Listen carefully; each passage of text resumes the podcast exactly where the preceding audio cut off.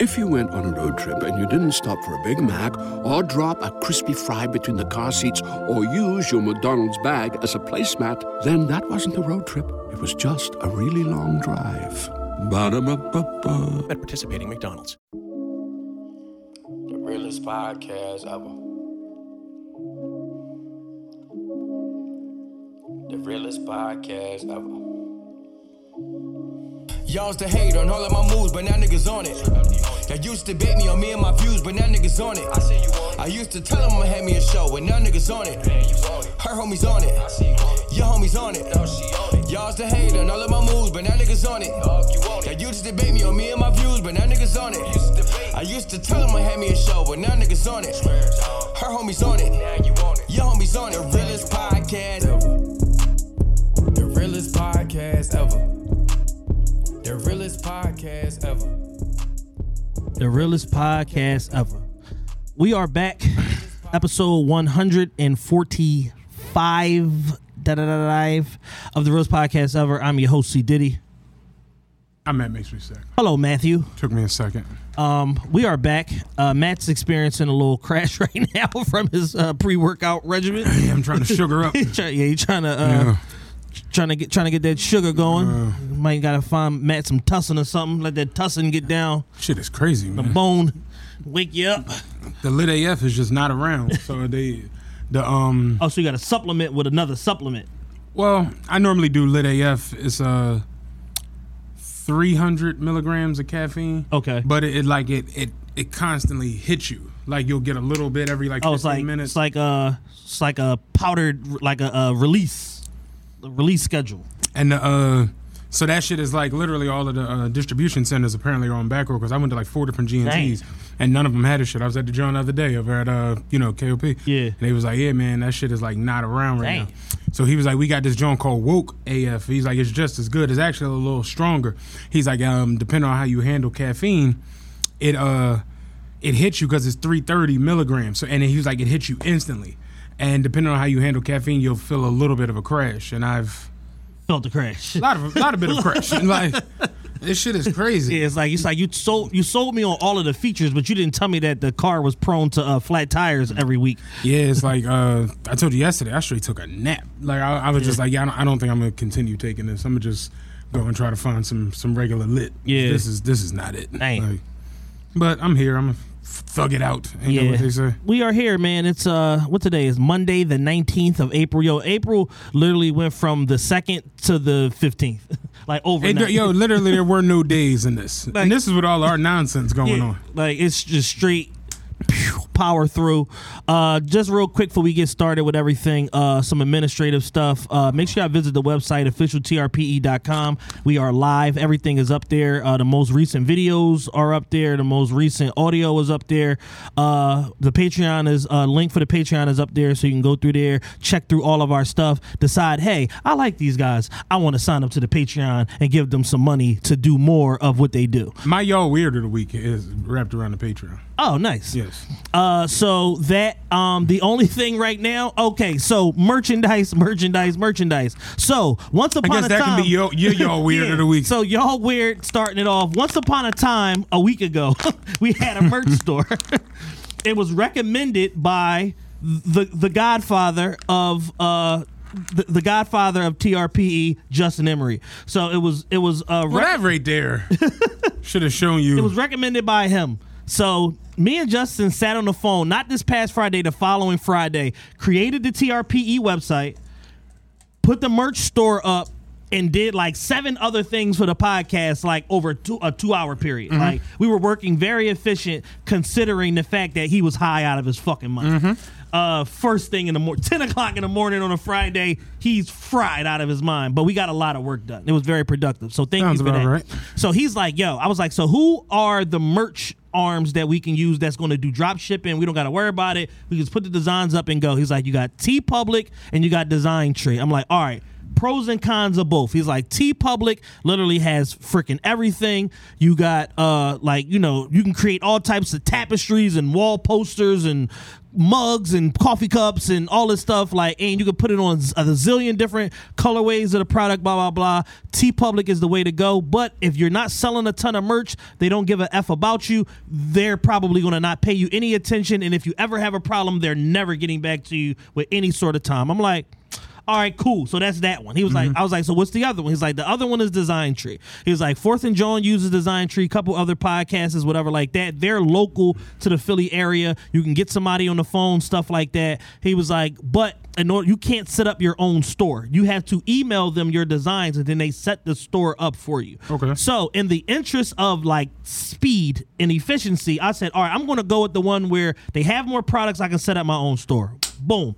So I set up the store with TeePublic. So we're on our second store now, both of which have been taken down. Right. The first time we got our store taken down for unspecified violation of terms and conditions. They never stated what it was. Keep in mind, I emailed them a week ago Tuesday Okay. saying, "Hey, you took my store down basically based on some unspecified violation of terms and conditions, which I don't know what it was, but you didn't state it, so I definitely don't know what it was. Yes. Give me a reason if you can't put my store back up. Or if there is a reason and some of the product violated something, whatever, whatever, which was nothing offensive, no naked ladies on nothing, nothing crazy, just words. If it's not, then put the store back up. Nothing. Radio silence. So pro- so round Saturday, I say, you know what? This is taking entirely too long. Like people want merch, blah blah blah. People have hit me, hit you. We trying to buy merch, da da da. Your merch link not working on your website. Everything else works. This don't work. So I put another store up because I have multiple TRPE emails, uh, and I was able to put the store back up, all of that. So the first time we sold about 20 products over the weekend. This time between Saturday and last night, we sold about 10 products. I wake up this morning, store's taken down.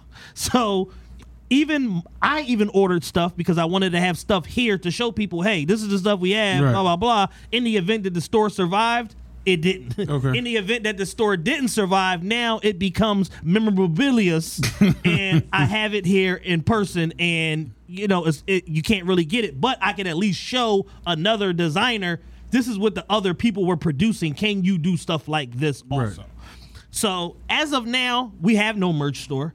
Um, we have hit a fork in the road where we're either going to have to a go to Design Tree, email them all the designs, get them to put the store up at whatever point.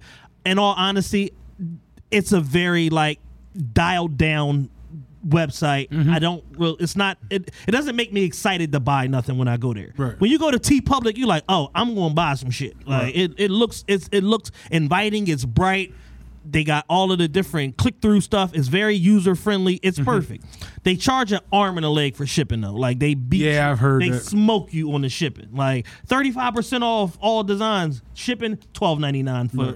six to eight days shipping. So it's pretty bad. So it's either that or we're gonna have to go to DJ Marty G's uh, Busy Boo route and start producing our own merchandise. Philly versus everybody. Exactly. We had to Philly versus everybody. The situation start producing our own merch, um, which in, involves a lot of work because you have monetary investment, production, and then you have the order fulfillment, which is baggies, labels, shipping out the orders.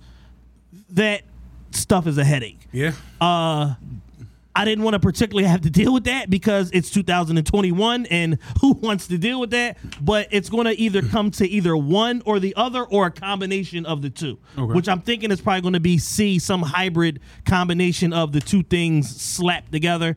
And, uh, but either way, we appreciate y'all support. We appreciate all the people that are, you know, being active, supporting the Patreon, buying merch, Absolutely. going to the website, et cetera, et cetera we got to get the merch the merch thing figured out. Give me a week or give me till the end of week and I'll have it all uh figured out and I'll have an announcement on all the platforms and stuff like that. Okay. Uh Patreon, we are 20 Go to the Patreon real quick. yeah, we're like 25.7% to our goal. Oh, I was about to say, what the hell are you talking? Yeah, we have like tw- 258 people on the Patreon. Yes, 258 right now on the Patreon. See who the new people are on this thing. And uh, we appreciate everybody. Uh, you want to do some shout outs to some of the new people, the VIPs?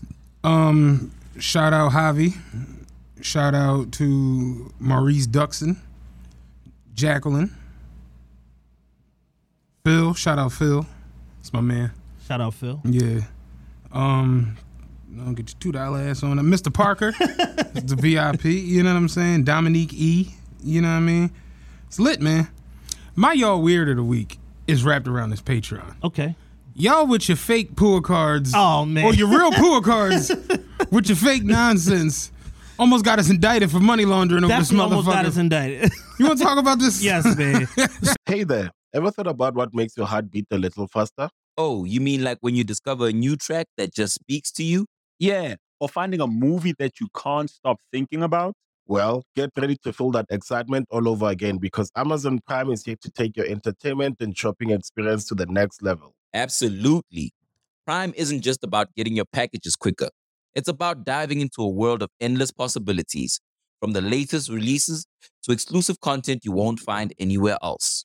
And don't even get me started on the music.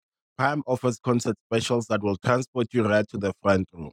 It's like being at the hottest gigs without leaving your living room. I use Prime to tap in with some of my favorite artists' live shows from any and every genre of music. Trust me, Prime is a game changer.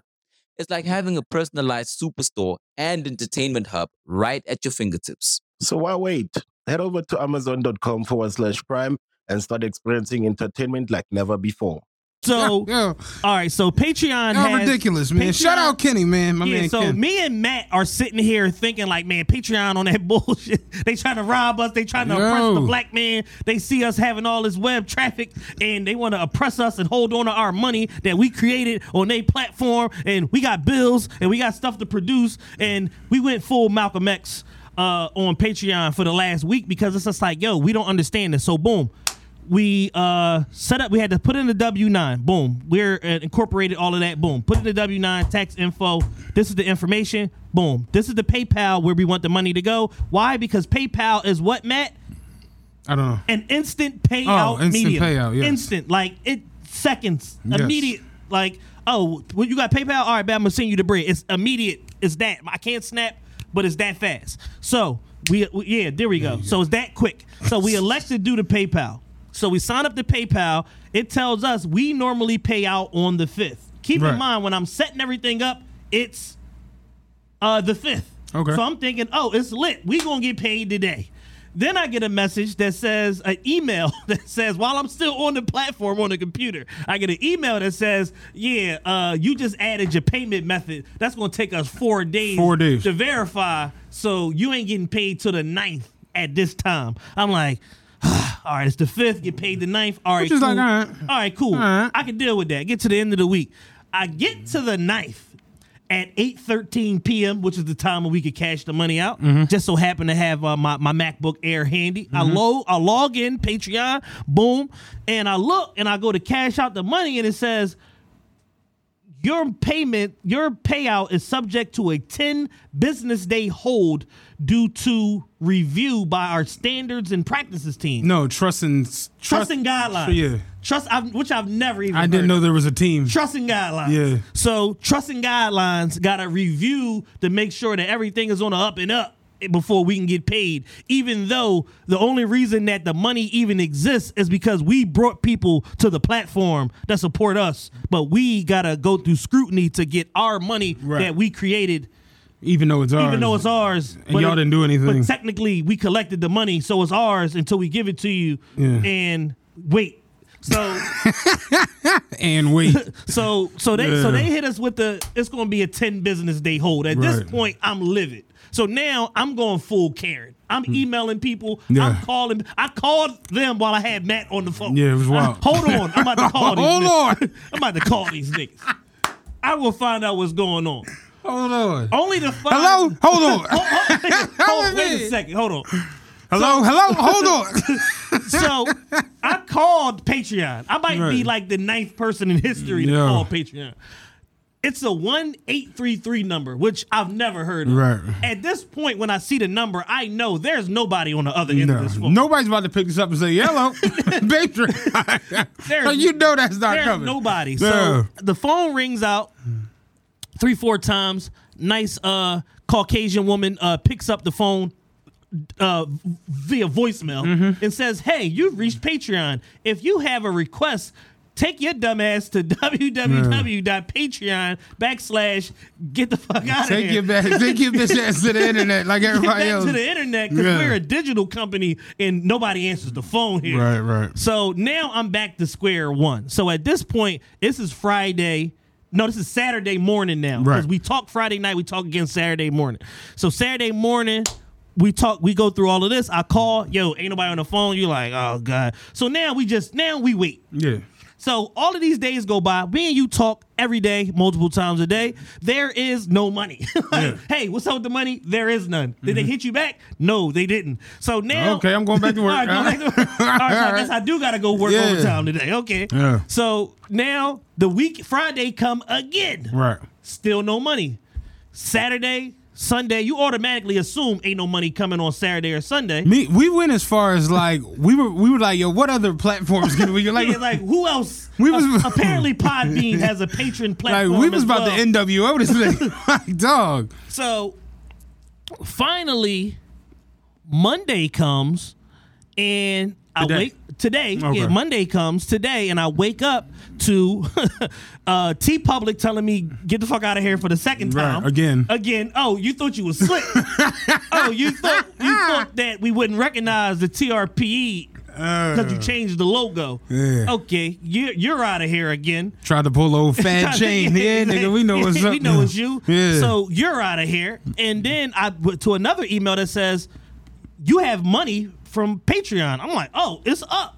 So then I work backwards from the you have money email. the wildest part of the email is that it's from Himalaya. Yes. Yeah. So there's a so there's the PayPal email. You have money from Patreon. Then there's the, the I work backwards and I see Right. an email from Himalaya support and I'm like, I emailed Himalaya a year ago about getting on the platform. What is this? Mm-hmm. So I look. I'm thinking this. Oh, hey, stupid ass, you finally approved to be on Himalaya. We ain't gonna do nothing for you, but you could pay for promo, something to that Right. effect. The Himalaya email is for Patreon. So apparently Himalaya owns Patreon. So right. what I've discovered in just getting this one email is that all the major players of the, the podcast industry, all the early adopters, They're all they like, own everything. They're all in cahoots. They're all in cahoots. They own everything, and it's like, oh, we're gonna provide this service. when you hit me, it was like, yeah, Himalaya sent me an email saying the Patreon shit got released. I'm like, why the fuck did Himalaya email like you? poor K. Yeah. Excuse me. So yeah, so Himalaya owns Patreon in addition to their own platform and who knows what. Uh, over the weekend, I saw uh, our guy Black Corey from uh, One Fan Radio was tagging this uh, podcast uh, platform called Odyssey. Come to find out, they're owned by radio.com, which is now branching off. The podcast stuff has gotten so big for them, they're branching off the podcast thing into its own separate platform and income stream because it's its own platform and income stream. So crazy. now it's no longer a part of radio.com, it's a subsidiary of. So there's Odyssey. I've sub- uh, shout out to him for that because now I've sub- I've uh sub- submitted us to go on Odyssey. Okay. We'll see what happens. Right. Uh, and just the whole everything was weird, and the reasoning why. I wanna, yeah, I this- wanna this get this. is- I want to get this right. This is my y'all weird. Yes, I want to. I want to get this right. I want to use the exact specific language. So the email comes from Himalaya support, but then in the email it has a the little Patreon. Yeah. I so just so you know, this is this is Yeah. Patreon business. We're going to throw the little letterhead in there for you. Hi there. Thank you for your patience during our investigation.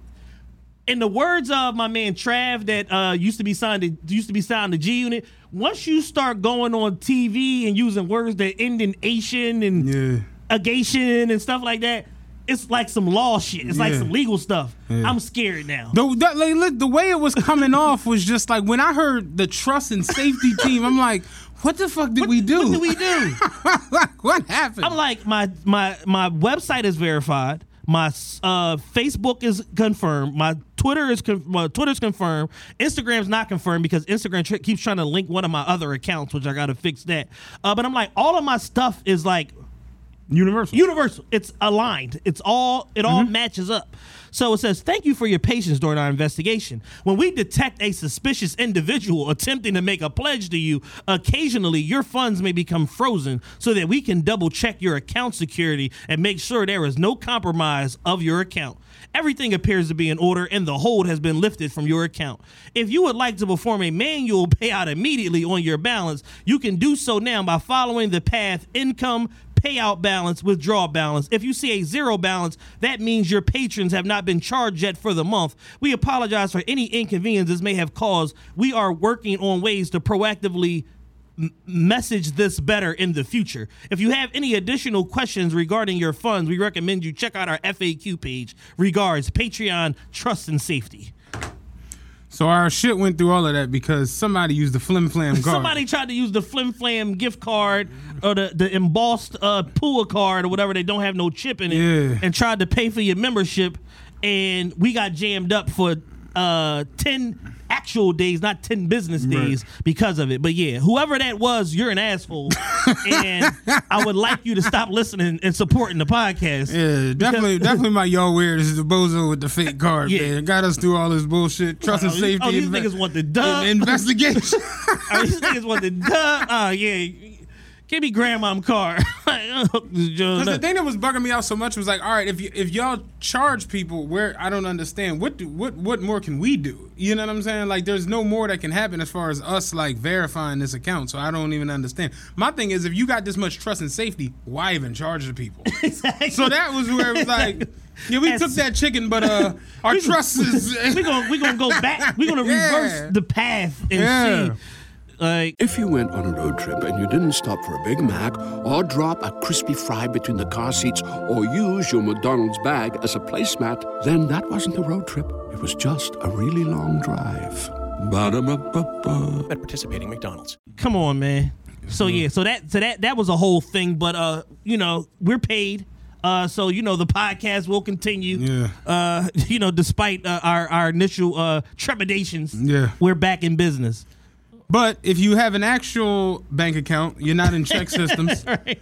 Go to have a real credit card. if you got a real credit card, real debit Not card. one from the Africans. No offense to my Africans, but y'all be scamming. Yeah. Uh, you know, if you have a real credit card that's in your name, that's listed to the address where you live, sign up for the Patreon. You you made me think about. Remember when the riots and the loots was happening? Should be some more of that popping off. Soon. Yeah. But remember when that shit? You you did you see the day what they did to the gas station at 19th and Girard? no. They rioted and looted, like destroyed the junk. And I'm like, y'all are on anything. so we was on 33, and I I, I had the bus cracking the fuck up because I'm like, what the fuck makes you loot a gas station? right. There's nothing in there. it's a gas station. Now we gonna get all the uh, Sweetwoods, So people, I'm like, the only the. The only thing in the gas station is like candy, uh, dick pills, and calling cards. I'm like, that's it. Nigga in the house eating Skittles, Dick Rock hard calling Africa every 10 fucking minutes. I'm like, what the fuck is wrong with y'all? Like, dog. But yeah, shout out to the Africans. No diss to them. But yeah, Yeah. Niggas, niggas be scamming. They, man. they be big scamming. Yeah, y'all be I was, scamming. Listen, I was in Wawa one day. I was in Wawa one day up uh up Rising Sun, like calmly and Rising Sun, all the way up there. So I'm in there, African boy going to work. This when the gift cards, the Amex gift cards was popping. Mm-hmm. I see him walk in there with an Amex gift card. Buy 10 cartons of Newports Mm-hmm. that he was going to sell for redistribution on the streets, and then buy eight more gift cards with the gift card. How much left on here? Oh yeah, no. Yo. Give me, give me eight hundred dollar gift card.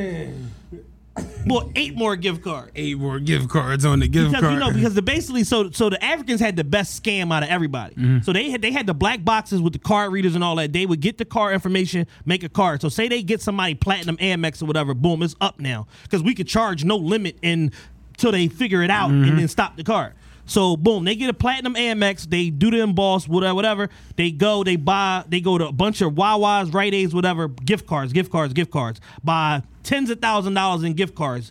They're the reason why you can't buy a gift card at Wawa or Rite Aid with a credit card no more. Yeah. Because they just bust the shit out so crazy. Okay. So they would go do that, and then they would take the gift cards and buy more gift cards because the initial gift cards could get cut off. Because of the because of the, the, sale. path. It's like, oh, you bought this, oh, gift card activated, da da da da. They would just cut it off. So once you start going down the, the line, and it's like you buy the gift card with the gift card with the gift card with the gift card, Right. you get so further removed from it that now they can't trace the shit. But they had a great scheme going on for a while. All all uh, all my Africans I know doing that shit. They rich now. They don't even got a scam no more. They made so many. They bought so many gift cards. They made so much fake money. It turned into real money Yeah. Over like a five six year span. Like they I, all I, I, I always tell my homie like we got a, a a homie that's like African and you could tell he like um now he's like a legitimate business guy but Yeah. you could tell like he he came up in scamming and then yeah, gave scamming with a purpose. yeah and like gave it up and Yeah, it's like uh, it's like Danny Ferry said about uh, Luol. It's Deng. crazy when I used to drive a tow truck back in the day. I used to wreck chase and shit. I used to um tow for this this African father and son. Yeah. they had a car lot, and they was father and son in and business together. in business together. cutting like, side deals. and both of them was cutting side deals with me to like go get cars that the other one didn't know about. You know what I'm saying? So the father, like he, like the son would be like, "Yo, look, I got, I got two wheels up at Carriage Trade. That's the joint out How can be like, yeah, my dad don't know, so don't, don't tell him. Yeah, I'll slide you two hundred, and go pick him up, bring him down. Be like, all right, I'll be up at Carriage Trade or whatever. His pop be, up there. Who you up here told? We working Come, for. come, come, come, come. Come. Like, what, like, what, like, cause, cause ain't shit for you to pick up. So what you up here for? Then the father be like, "Hey, look, just sent you up here. I got, I got two cars. You know what I'm saying? Need to go back down southwest, but uh, you know, don't don't tell my boy about it. You know, whatever, whatever. Then I'll be back down southwest, dropping the cars off. He, brother, brother, brother. it's like, yo, you two motherfuckers driving me crazy. And it's like they in business together, Yeah, Fl- Flim and Flam. scamming each other and shit. It's shit Yeah, it's wild. like it's like with uh, Danny Ferry. They he did a uh, Sports Illustrated interview. They asked him about Luol Deng. He said it's like you know he has a he, he's like one of those store owners that has a legitimate store up front, and you can get like candy and stuff you need for the house. But out back, it, he's selling all types of stolen goods out of the back. Of the, I remember the pop one time was like, I need you to tow a van. He's like, Can you tow a van, like a big van, like a 15 passenger van? I'm like, It's a F 450, yeah. Yeah. You know what I'm saying? So he was like, Okay, uh, well, here's where the van is. Here's the key. It's parked right there in the lot. Um, but he was like, When you get it, don't be driving reckless. And I'm like, fuck does that mean? So I get there, I'm I see the van, I'm hooking it up, whatever. Something was just like, go in the van. Go in the van. I open the back door. That joint was like stuffed with kerosene heaters. Like, I don't even know what the fuck is going on. Like, I thought it was gonna be a bunch of bricks of black tar heroin. it's just always some nonsense with them, man. yeah, don't be don't be driving reckless. You're gonna blow everybody up. Yeah, shout out to them, man. I'm, I'm pretty sure they still scheming and scamming with each other. Yeah, for sure, man. But uh, all of that is said to subscribe to the Patreon. Subscribe to the Patreon. Visit the website, officialtrpe.com. Uh, Ramadan Mubarak to all my Muslims out there. It is the holy month of Ramadan. We got a lot of episodes coming this week Yeah. for the Patreon. We're doing a lot of content this week. A lot of content. I'm in, I'm in intense negotiations right now about uh, another interview. Got to try to like figure this out. Yeah. Since we talked, I'm like, I'd rather just like go to where you at and just punch him in the face Yeah. instead of instead of doing that. So we got to figure that part out. But we have a very big interview that we uh that's going down this week has been confirmed and reconfirmed, and uh that should be out next week sometime. No, we release it like Friday. Well, we'll talk about that. Okay. We may or may not release Friday. It depends on how fast the because we got a video team coming in. The whole thing. It's a big interview. Yeah. So we got to make we got to make sure that this joint get uh, executed right. Yeah, true. Yeah, you got a point. What am I talking about? Yeah, we gotta we gotta we gotta stagger it a little bit. Got to make sure it come out right. Uh, so that's that, man. Uh, before we go into the rundown, well, this is the beginning of the rundown. Uh, rest in peace, Black Rob. Uh, hip hop, former hip hop artist, signed Bad Boy, signed to Duck Down Records later on in his career. Uh, you know, one of the biggest singles of all time, and Whoa went like five, six times platinum. Album, True Stories debut album, which was an excellent album, got four and a half. Yeah, True mics in the Story was really good. Uh, got four and a half mics in the source. Got a uh, like an XL and a half or something from Double XL back in the day. Uh, he was one of the primary writers for Bad Boy around the time. He wrote on No Way Out. He was on a bunch of songs on there. Um, they're not really saying the who, what, when, where, why, how of him passing. I tried to like look into it. You know, doing our pre-show p- production and all of that. They're not really saying a lot. um, I know Mark Curry, who was also a former Bad Boy artist, wrote the book Dancing with the Devil about Puff and all of that. He's he was real he was real close with Rob and he was there, you know, pretty much every step of the way. Him being in the hospital and saying, you know, facilitating stuff for him. He got in touch with Puff. He got in touch with the LOX and this person and this person to try to get stuff done for uh for Rob. And he's basically like put a call to action on social media saying that his kids, Rob kids, need to contact them so they could, I guess, figure out the funeral and this and this. So it's like little sketchy situations surrounding as far as like details and stuff like that. Uh, but you know, he we just saw him last week basically saying, you know, rest in peace to DMX and how I'm tired, I need some rest and blah blah blah. And he passed this uh this Saturday. That Just uh that just passed. So rest in peace to Black Rob. Prayers to his uh family, his friends, his whole network, everybody that cares about the gentleman. He gave us a lot. Um, you know, as far as uh, his contribution to hip hop during his time here, and uh, hopefully, you know, uh, he, he's at peace now and in a better place. Yeah, Rob had my f- my one of my favorite verses of all time. His verse on "Let's Get It." That John was Smoked it. even like 24 hours to live. If Rob had a crazy ass verse, like Rob could really rap, rap. Yeah, for he was sure. a really good rapper, and you know, yeah, he no longer with us. yeah, that that uh, we talked about it last week. That that 90s era, you know, like realizing now, like motherfuckers is 50, like you know, Right. and and if you know. They, they didn't take the greatest care Exactly. of themselves through that late 90s, early 2000s, you know, all that Cristal and Henny and uh, Yeah. what was Pac drinking, Alizé, all of that. It just, it catch up to you, man. Yeah, and that was the thing. It was just like you know, at, that was the that was the boom. That was the gold rush of hip hop. That mm-hmm. 95, 94 to like 2002 era. That's when people start getting like mega paid, like big money. Where you see Puff in Forbes, he got a forty million dollar bonus from mm-hmm. Arista for hitting so many records and uh, you know, all of the, you know, starting to see the extra luxury cars, the Rolls Royces and the Bentleys and all that getting introduced to hip hop and the world, literal, literal world tours started to happen, starting with the No Way Out tour and Hard Knock Life tour and uh, Cash Money and Cash Rough Money, Ruff Ryders, Riders. tour and all of that. And, um, you know, hip hop became big Up in business. Smoke tour. Yeah, and it became pop culture. And uh, you know, a lot of people overindulged in a lot of things, and it just kind of like carried forward. And you know, the culture Who needs an alarm in the morning when McDonald's has sausage, egg, and cheese McGriddles and a breakfast cutoff? Ba da ba ba ba. kind of like never recovered from that because you see we still doing the same stuff now. It's just to change, switch the venue, switch the product. We still overindulging, but we gotta remember to take care of ourselves and be mindful of you know our health. We talked about prostate health on here a couple weeks ago, and it's just like- like stuff like that. Like you got to take care of your stuff self, and when there's stuff wrong with you, you can't ignore it. You can't let things linger.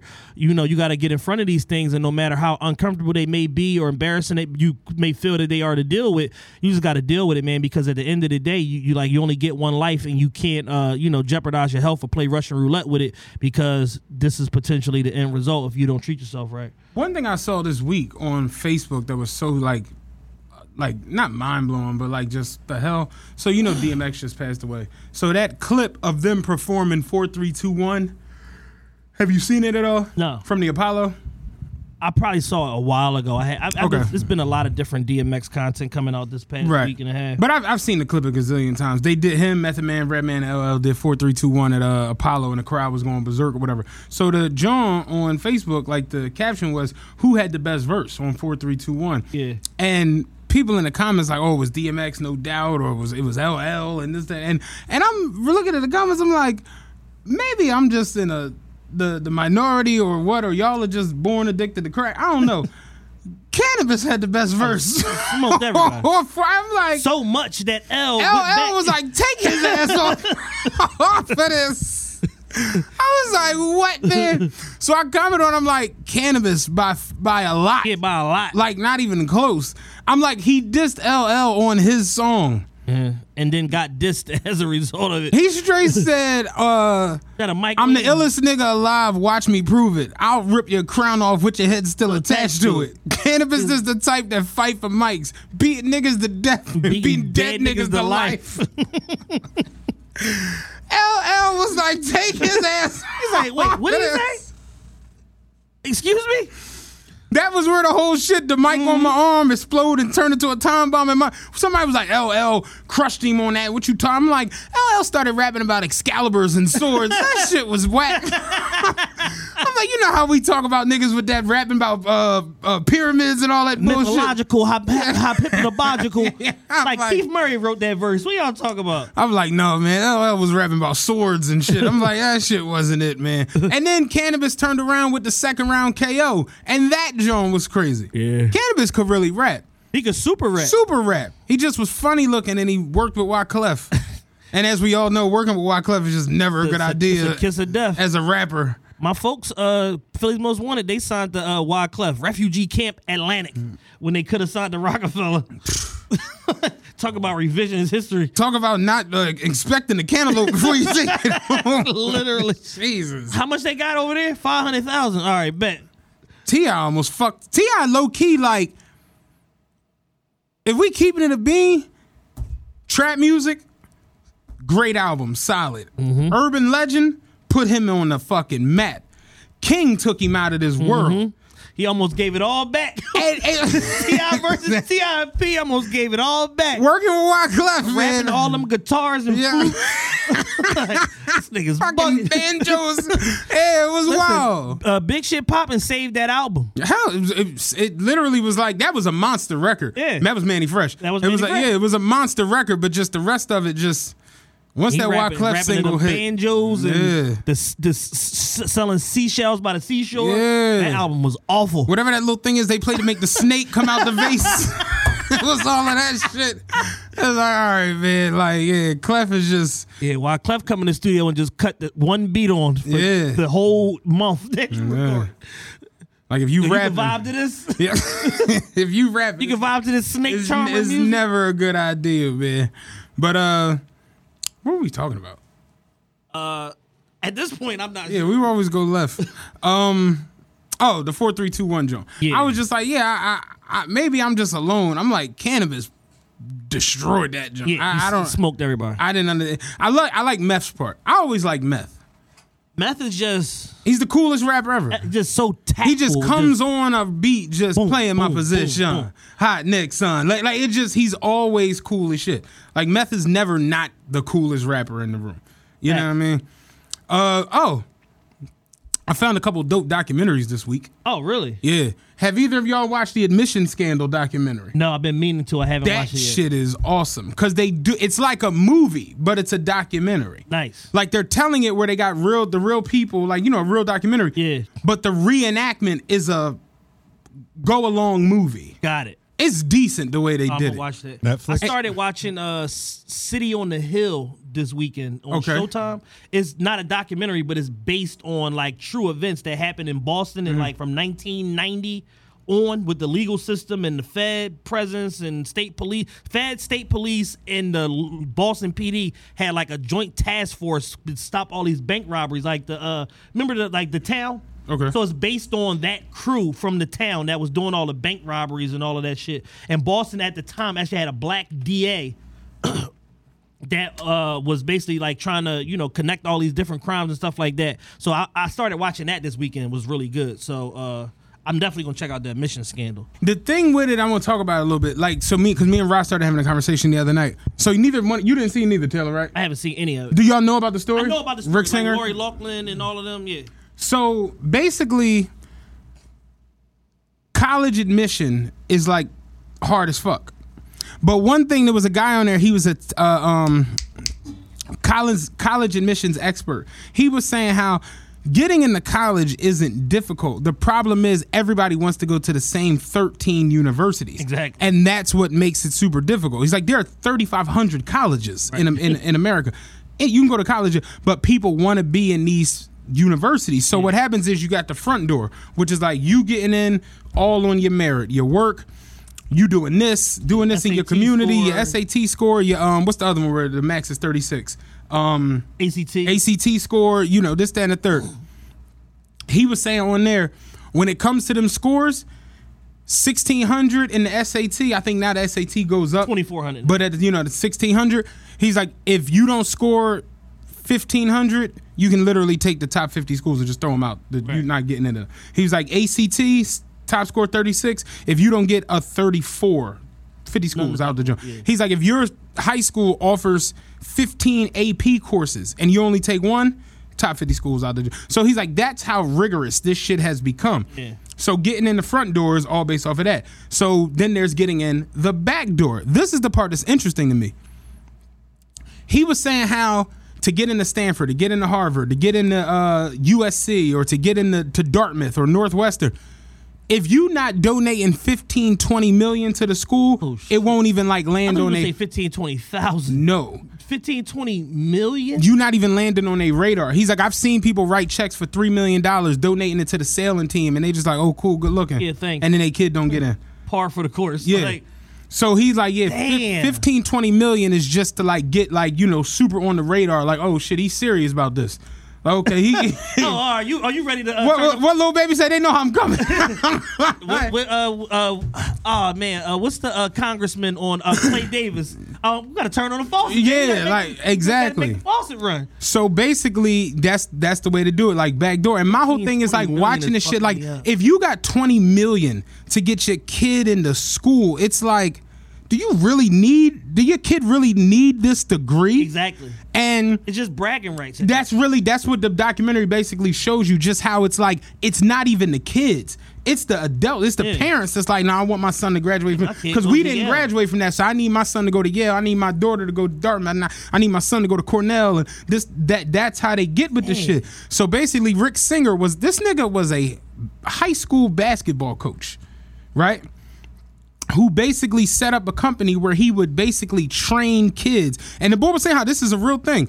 Basically, train kids on how to get into college like help them writing essays and doing tests and this, that, and the third, and preparing for the SAT Yeah. and ACT. He was like on the cheaper end because he was. They were saying how getting into these high end schools and all these things, it's like a privilege already to the people who are super successful because if you're a regular person, you just can't afford this shit. He's like on a cheaper end, two to three hundred dollars an hour for somebody to train you on how to get into college. He's like on the higher end, I've seen fifteen hundred an hour charge to people. You know what I'm? It, it's wild as fuck. So basically, what Rick Singer did was he created his own thing where it wasn't the front door, it wasn't the back door. He was calling it the side door.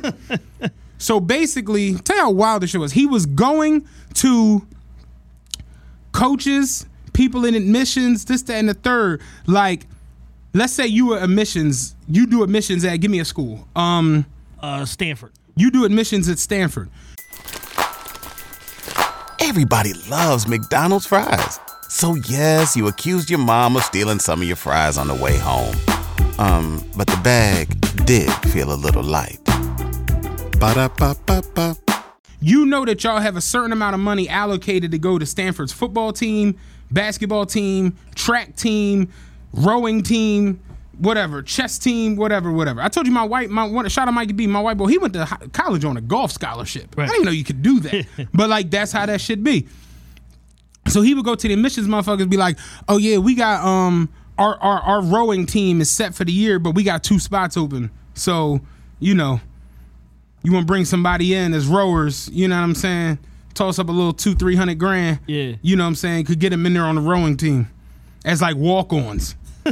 So Rick Singer would go to these motherfuckers who he was, you know, training and go Yeah, to their parents like, "Look, You gotta get on the motherfucking road. your kid pretty stupid. So this shit ain't going to work. All right, they not going to knock out this in third. me half a ticket, and they gotta start rowing tomorrow. So what happened with Lori Loughlin, who was the Rebecca on Full House, House. her and the Italian boy, they got the two daughters. They sent pictures of their daughters on the rowing machine in the living room to the John and got them on as rowing recruits to the fucking USC rowing team. I'm like, what the fuck, man? The boy Rick Singer was nuts. He was photoshopping. The one boy he got on the water polo team at UCLA. Never played water polo in his life. They took his face and put it on a motherfucker in the pool with the ball and shit. Like, yeah, he one of the best water polo motherfuckers in wherever the fuck he from. Got on He's UCLA flying under the radar, right? got on UCLA water polo team. So this where the shit go left at. This motherfucker wound up getting a nigga who was a test, like he was a proctor for the SAT. Yeah. He they got he basically got him on some like he was going through some shit like you know how it go put their thumb on you like I always talk about working overseas like look if we can put our thumb on you you need some paper boy was going through a divorce this that and the third whatever some Jordans was coming who knows what the fuck he was going through Rick Singer get at him like, yo, look, you be proctoring the test. I give you some bread. Da da da da. He was basically going to where like he would tell the parents, I'm gonna tell you this is what we gotta do. You gotta basically get your kid to like register as like having a learning disability. So he would go to the parents and have the kids like basically go through the process of being like l- like getting classified as like learning disabled. Yeah. Because when you're learning disabled, you can take the SAT. Forever, as long No, as you need no, no. When you take the SAT, your circle, John, that you put your answers on. When you take a learning disability S- SAT, it's a separate form that you put the circles on. And since he was proctoring the test, it would go to him, and he would do another form. He would do the correct one. and and he was like, yeah, your, your daughter would never know, your son would never know. And he was showing kids opening up their John, and he like, this kid is literally a C student. Open up her SAT, she got a fifteen twenty, and she like, oh shit, Who knew? yeah. It was wild as fuck. I'm watching that today. And the craziest part that I took from it is like it just shows like Americans and like how we're gluttons when it comes to just shit. yeah, literally everything and anything. Any like anything motherfuckers put their minds to on some gluttony shit is like, yo, I'm gonna go all out for this. So you look at Lori Lockton, I guess is why people was just like, even me, I'm just like, yo, what the it don't even make sense. You're Lori Loughlin. You're a famous fucking TV actress. You have a fucking franchise that you've been a part of that's like gonna be around forever. Your husband is a world famous designer. Y'all are rich, rich, rich. So rich that you done put up five hundred thousand dollars to like side door your daughters into USC on the rowing team. Her daughter is a huge YouTuber and blogger. She's huge on the YouTube blogging scene. She had, she lost all of these joints. She had partnerships with Sephora.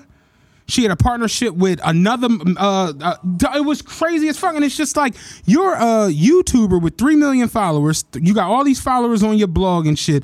You got paid partnerships, million dollar situations. What the fuck are you? Why are you even worried about going to USC? Why is this a thing? Why is this a thing? And that's the part where it's just like it's something wrong with my. It's like literally it shows you just how much status matters. Yeah. and because that's what people are like paying for.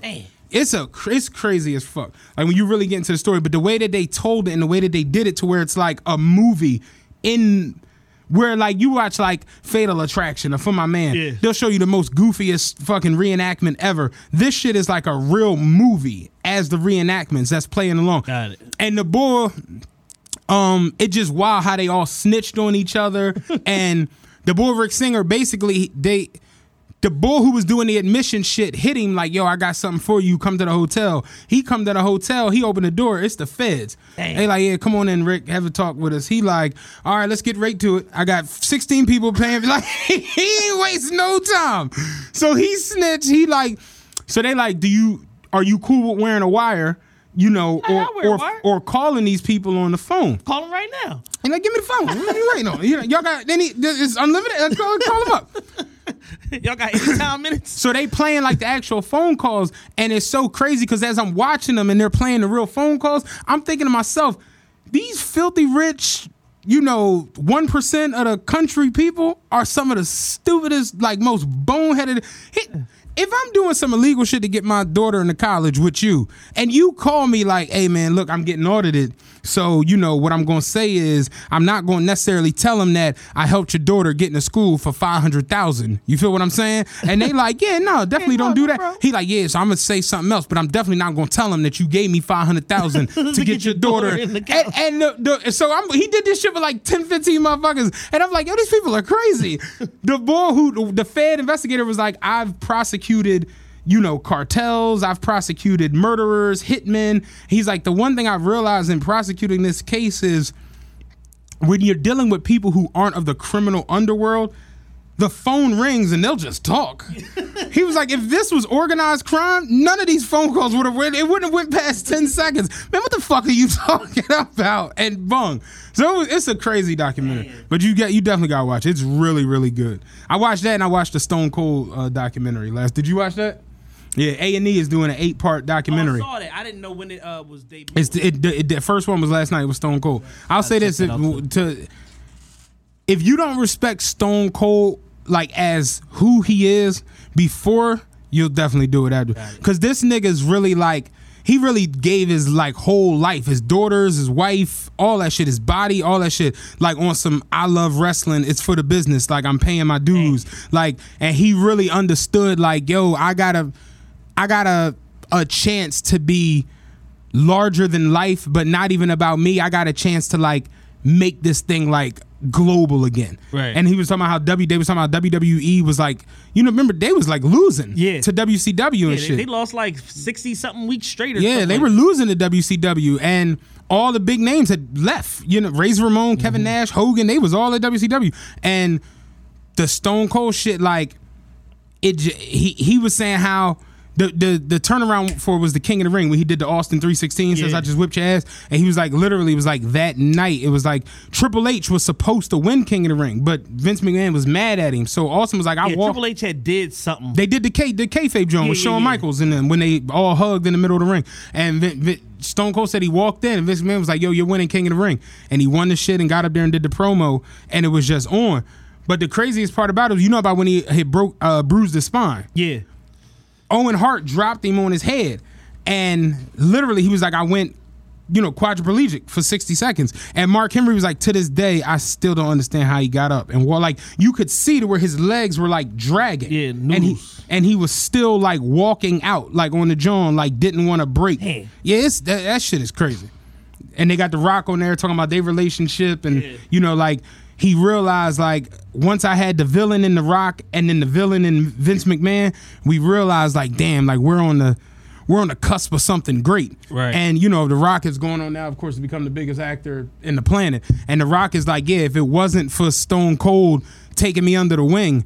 I'm not sitting here talking to y'all as the Rock because the, the, the craziest part was remember the Rock's first gimmick was like Rocky Maivia Yeah, yeah, yeah. and he was like Pat Patterson and all of them was like we respect his dad. Remember his pop was His Dwayne Johnson, but they was like we just don't. I it's just not there. And he was like Stone Cold straight was like no, nah, it's there. And Stone Cold was like it's something there, kid. So you gonna rock with me. And literally, he took me under the wing, started working out with me, and showing me this and showing me that. And they built it to where it's like it became The Rock versus Stone Cold all the time. And you know, Rock is making 150 million a year now as a fucking actor and shit. And you know, Stone Cold, like, yeah, I couldn't be more proud of him. Like, I knew he was a star. Like, I literally, like, first day seeing him, like, look at him. He's a fucking superstar. Crazy. Dang. Yeah, it's, it's a good documentary. I watched both of them this week. You know the Rock. Do you know the Rock is huge because he gets to play uh, those racially ambiguous roles that Vin Diesel used to get all the time. Dog, I was He used saying to it. be like the white father. It's like, yo, you black. Your dad is black. What you Dog. talking? The uh, the boy Laz Alonso was one of them. Like he's a crazy Dominican in fucking Fast and the Furious, and then he's black and every he's, he's the leader of a fucking black fraternity in fucking Stomp the Yard. Yeah. that nigga can play anything. Oh, speaking of which, did either of y'all see the trailer for Fast and the Furious? Yes, man. Dog. Hey, it's Kaley Cuoco for Priceline. Ready to go to your happy place for a happy price? Well, why didn't you say so? Just download the Priceline app right now and save up to 60% on hotels. So, whether it's Cousin Kevin's Kazoo concert in Kansas City, go Kevin, or Becky's Bachelorette Bash in Bermuda, you never have to miss a trip ever again. So, download the Priceline app today. Your savings are waiting. Go to your happy place for a happy price. Go to your happy price, Priceline. They got the damn was it a Challenger hanging from the helicopter? Dog, the comments on Instagram was like, "Come on, man, y'all flying jets now? what the fuck?" And I'm like, "Yo, Fast and Furious has definitely gone so, so, so left." Yeah, they they jumped the shark like four movies ago. Eight movies ago, that shit was about street races and nitrous oxide and stolen DVD players. Not no more. Now it's like motherfuckers die to be in the next movie. It's it's Mission Impossible. now. Dog, Letty done died. She back. Han died. He back. This shit is crazy as fuck. And you know how they justify when people die and then they come back? Like, no, you gotta watch it. It's a certain order. Yeah. You gotta watch it in. It's not in synchronological order. somebody in the comments was like, "This shit is so," because Han back, and they were saying, "How? Where the fuck Han come from?" so somebody in the comments was like, "Fast and the Furious is so ridiculous that you know." Brian gonna be in Fast 10 and he really did. I'm dog. Like Fast and the Furious is crazy as shit. No, this is a sideline story because when people in the comments like, why don't y'all just fight the Avengers and get this shit over with? Like, yeah, Fast and the Furious is going so left, man. So, so, so left. And the crazy part was, it like you saw the progression of it. And my my biggest not with Fast, and I, I love the franchise. But when Paul Walker, rest in peace, Paul Walker, Brian O'Conner's character, when he died, well, Paul Walker's character, Brian O'Conner, when he died, y'all sold us on Fast Seven as the this is the remembrance. This is over. for Paul. They even had his brother play him at the end when the when they split. Him and Vin Diesel went to separate ways, and that movie made a billion dollars. That's what made it. Remember, because Fast Six, I think, did like six hundred or something like Right. that. Fast Seven took it over the billion dollar mark, and it was like them in the studio was like, "Shit, we made a billion. I don't know, y'all, y'all want to stop? We can make at least 14 more of these, yo. You feel me? so it's like then y'all come back with Fast Eight, where y'all got uh Charlize Theron. Y'all done dug her up. Now she the bad guy in the Fast Eight and shit. They Then you, spin-offs. I was about to say now y'all got fucking uh Transporter versus The Rock as the it, this shit is crazy. And now here they come with Fast Nine, where they're literally flying jets and taking down skyscrapers and every fucking thing else. They lost me completely in Fast Seven when they jumped out of the fucking uh, plane with cars on parachutes and landed them and kept driving. I was done. Like, do you know how heavy a, a muscle car is? Paul Walker ran up the side of a bus that was falling off of a cliff. I'm like, what do this shit got to do with racing, man? like, Fast and the Furious got so ridiculous with their schemes. The the silver lining for me about the Fast uh, series continuing is that Tyrese gets to keep his benny Benihana's in his Starbucks in his house. That's the best part about it being more fast movies. Speaking of which, remember Fast 8, they drove from one skyscraper to the other? what the fuck, man? That shit done go, it done got so strange from what the fuck the original Fast and the Oh, Furious was about. And I remember, I I, I remember back in the day because Fast and Furious first one came out 01, I think. Yeah. We watched that shit in school in our mechanics class because y'all went to Saw. That was that was learning in 2001. Did it? I bet it wasn't even Friday. It was probably like Tuesday. It was like, yo, Mr. S was the ag mechanic ag mechanics teacher. He came in the room was like, "All right, people, today we gonna learn about street racing." So I got a video here. I'm like, "Is that Fast and the Furious?"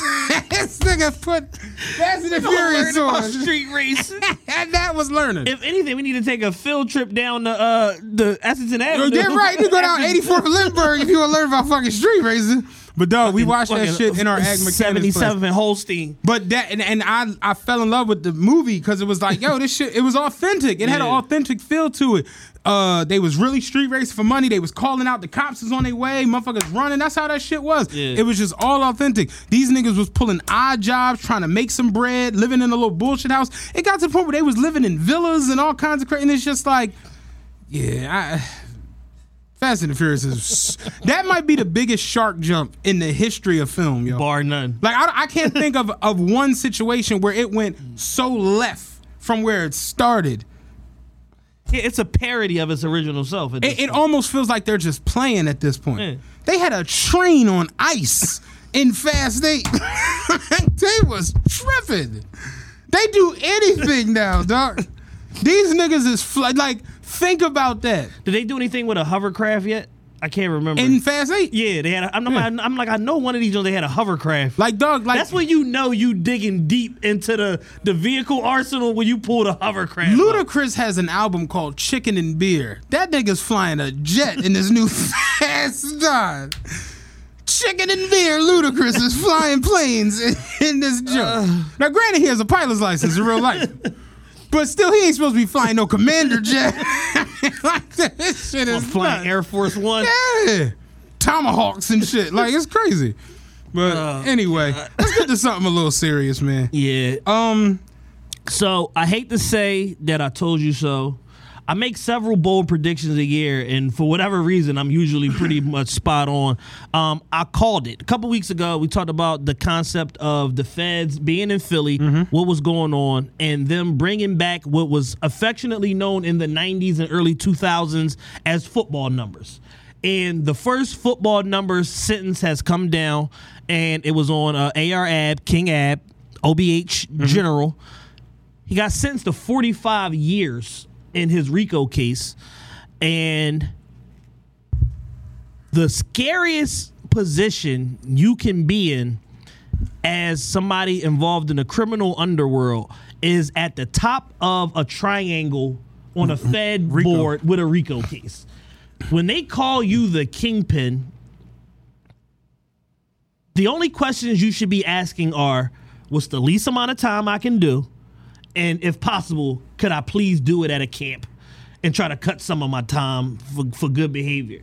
Anything other than that, if you take them through the legal process and go to court and all of that, you're done. And unfortunately, Ab had to learn the hard way that when they come like this and you have so much damning evidence against you to where it only took a nine month investigation window to wrap all y'all asses up.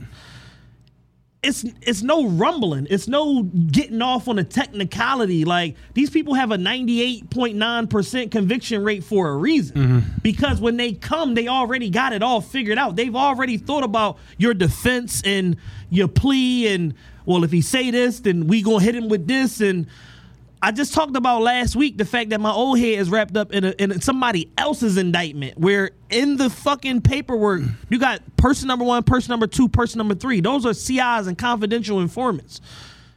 On top of the fact that the person whose actual indictment is is suspected of telling as well and cooperating.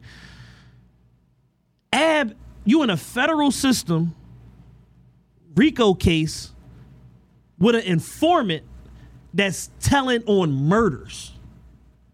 It's nothing to negotiate other than how soon can we get this clock started on this 20 or whatever y'all going to offer me because if not this is the outcome and it's going to be a lot more of these going down in the immediate future because Philly is too far gone with the gun violence aspect of the crime. It's mm-hmm. like, yo, we let y'all niggas sell drugs. Da, da, da. We got an open air drug market in Kensington. We ain't really tripping on y'all like that. Y'all know us. We know y'all. Pizza we, pretzels and water ice. yeah, it's like and we go man. this way, y'all go the other way. Like, Yeah. what's with all the bodies though? So it's like when you in a fast system. Oh no, boy looked at me funny. So it's like when you in a fast system and you talking about multiple murders or you suspected of multiple murders on top of a RICO, on top of being a predicate felon from your state charges and this and this, they gonna make an example out of you. And it's just like the heartbreaking part of all of it is I know he got bad legal advice the whole way out. From niggas he was talking to, from people on his case, from his attorney. Like, I know he got bad legal advice every step of the way. Oh no, because we gonna argue this motion, and then if they suppress that, then we gonna I saw people saying he was going to be able to like knock a lot of the time off on appeals. Here's the thing. I don't know how true that is. Here's the thing. Uh, let's let's talk about it. Here's the thing. The federal court system is so backed up right now. They not even looking at his appeal for five years. They're not even like opening the brief for five years minimum, especially on a high profile case like the one that he had. You got arguably one of the biggest cases in the history of the southeastern district of Pennsylvania. Mm-hmm. Arguably, probably since Kaboni Savage. You probably Okay. got the most high profile case that they ever had in a Fed in Fed court. So they're not even looking at that for five years. Now, the nature of the feds is that you can go back in front of the judge multiple times to knock time off your case. This episode is brought to you by Shopify. Whether you're selling a little or a lot, Shopify helps you do your thing, however you cha-ching. From the launch your online shop stage, all the way to the we just hit a million orders stage. No matter what stage you're in, Shopify's there to help you grow. Sign up for a $1 per month trial period at shopify.com slash special offer, all lowercase. That's shopify.com slash special offer. But when you starting from a 45, what you gonna get it down to? 30? He's not a young man. He's 38, 39 years old. You still talking about coming home at 70. So it's like that whole concept of, oh, he gonna knock it out on the pills and this and this. It's like, yeah. Well, guess what? My homie, my close homie that I grew up with, he in Fed, he in, he he's locked up in the feds right now for a VOP, a violation of uh parole. He haven't even sniffed the judge yet on a VOP, his mandatory minimum is seven years. By the time he even go to court, he gonna be three, four, five years. It's gonna be time for him to come home on a conviction. Somebody else that my man know, he been locked up for three years in Fed court, and he's like, yo. My, my mandatory minimum was three. Can I just take the plea? They said you can't take the plea until you go to court, and we don't have a court date for you. So, yeah, Damn. You see what I'm saying? He already been down for his mandatory minimum. He like, let me just sign off on the paper. I could come home or at least take it to review. They like, you can't take the plea until you go in front of the judge. There is no federal court schedule because of COVID. It's suspended. Yeah. So, like I said, he's not even sniffing the judge for five years. And in order to get your plea mm. accept, in order to get your appeal accepted, you have to provide what's called exculpatory evidence, meaning some new piece of evidence that either your lawyer is presenting through however many sources you found this information out, or you gotta prove that the prosecution, in this case, the United States government, withheld, Withheld some evidence. piece of discovery mm-hmm. from you that warrants you going back in front of us. So, in the absence of that, all right, you appeal, knock it down. You appeal, knock it down. Oh, this one, oh, well, all right, cool. We gonna all right, let's look at this one. Then you go back in front of the judge, and then they basically gotta give you the right to a new trial. In order to open the appeal, it's essentially a new trial. Right. So they have to agree that based on the evidence presented, that we are willing to rehear this case, spend the United States government's money, spend the state of Pennsylvania's money, and re-examine this based on whatever new evidence.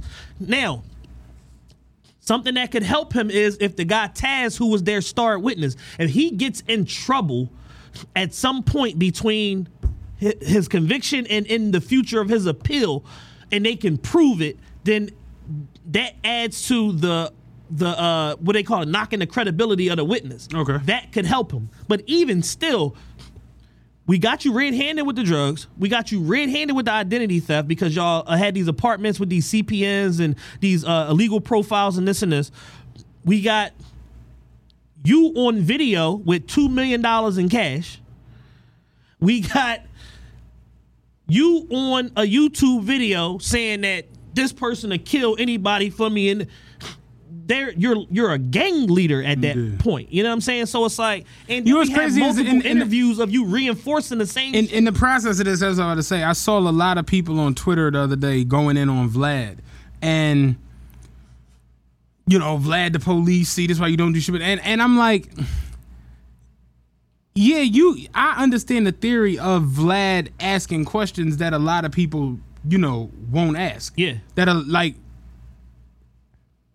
he asked probing questions. I was about to say, I'm not going to say that he shouldn't ask the questions, more so that you probably shouldn't answer the question Exactly. in the manner in which some of these questions get answered from some of these people. Because we all watched the joint like we always talk about with Pee Wee Longway, where he literally made a joke out of everything Vlad Yeah. said. I just like the color blue.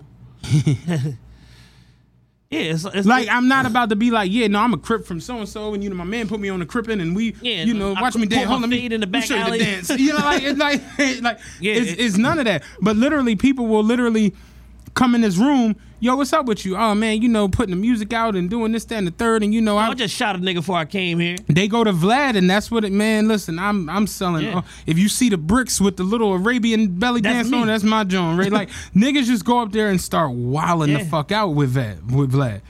And it's just like, yeah, like it's too much damning.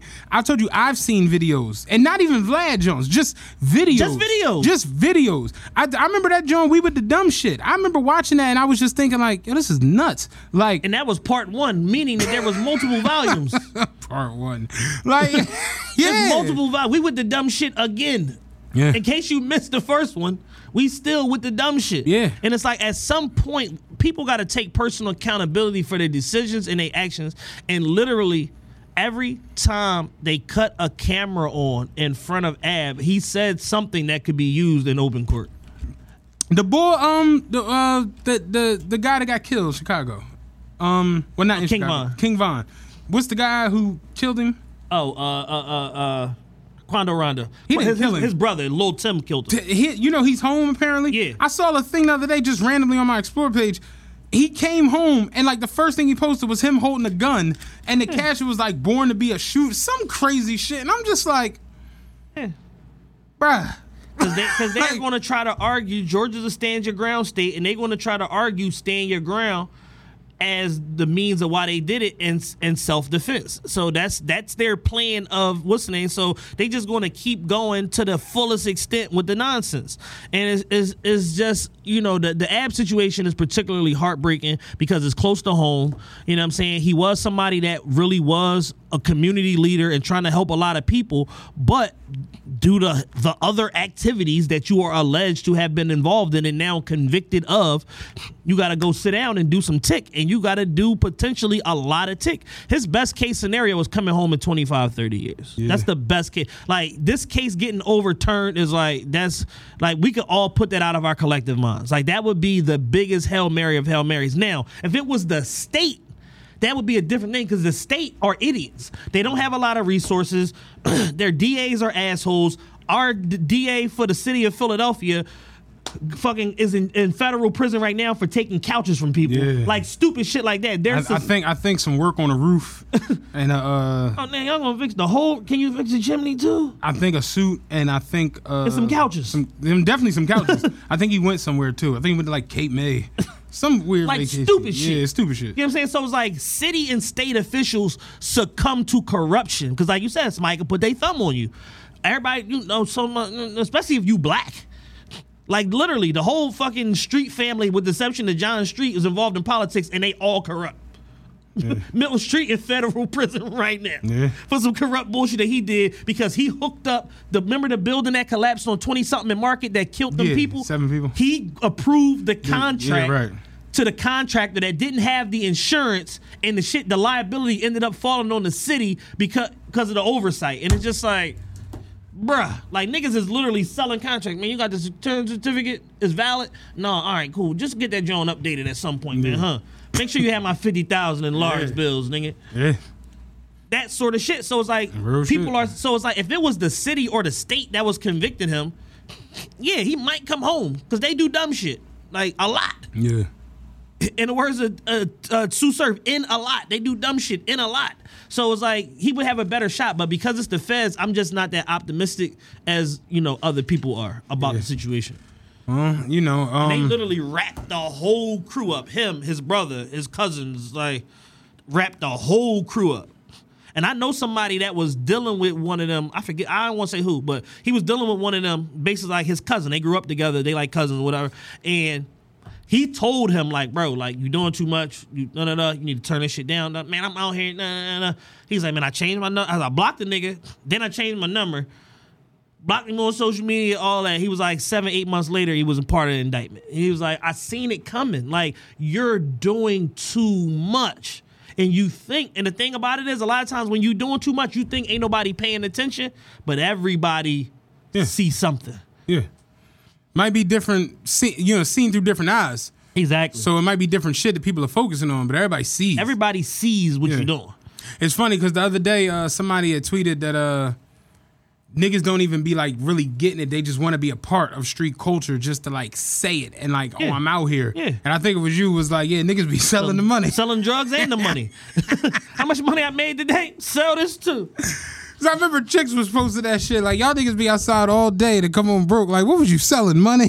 Like, Yeah, niggas been trying to get back for seven summers. Yeah. Like it's like, yo, you done had seven different chicks. You done had your baby mom income tax seven different times. Fuck that up. You done had PUA. Fuck that up. You done had PPP now. Fuck that up. It's just like, bruh, like, what's the deal? But I say that a lot. It's like when it comes to a lot of people, pe- people have this thing where they more so want to be seen. Yeah. And they want to tell you about it and they want to put it in your face. And it'd be like, yo, the same way you could save up $5,000 or $10,000 and then go on Twitter, go on Instagram, go on Snapchat and be like, yeah, y'all niggas ain't stacking up 10 bands. I know what the fuck going on. It's like, bro, we do that and we work. It's like you don't have to make, you don't have to broadcast Right. this shit. And it, it just baffles me at times. Is just how I sit sometimes and I, I know people who live really good lives yeah. that don't make any noise. You know, it was a tweet that went viral. Was it was like soon as a nigga make twenty three hundred, we all supposed to know what the fuck going on. Yeah, exactly. Y'all know what the fuck y'all know what the fuck going on. with the with the spread down the sleeve. That might be the name of this. Y'all know what the fuck going on. That's real. Y'all know what the fuck going on. With with six hundred dollars in, in, his 20, hand. in 20s, yeah. and t- 20s and peach tins. yeah, real shit. Y'all know what the fuck going on. No, we don't. Like, like it, it just it amazes me at how like anything niggas will use anything going on to let you know that you know what the fuck is going on. right? Even if they gotta indict themselves. I'm not even talking about going on some like cr- I mean like just getting on a plane. A nigga will post a picture on the plane. Y'all know what the fuck going on.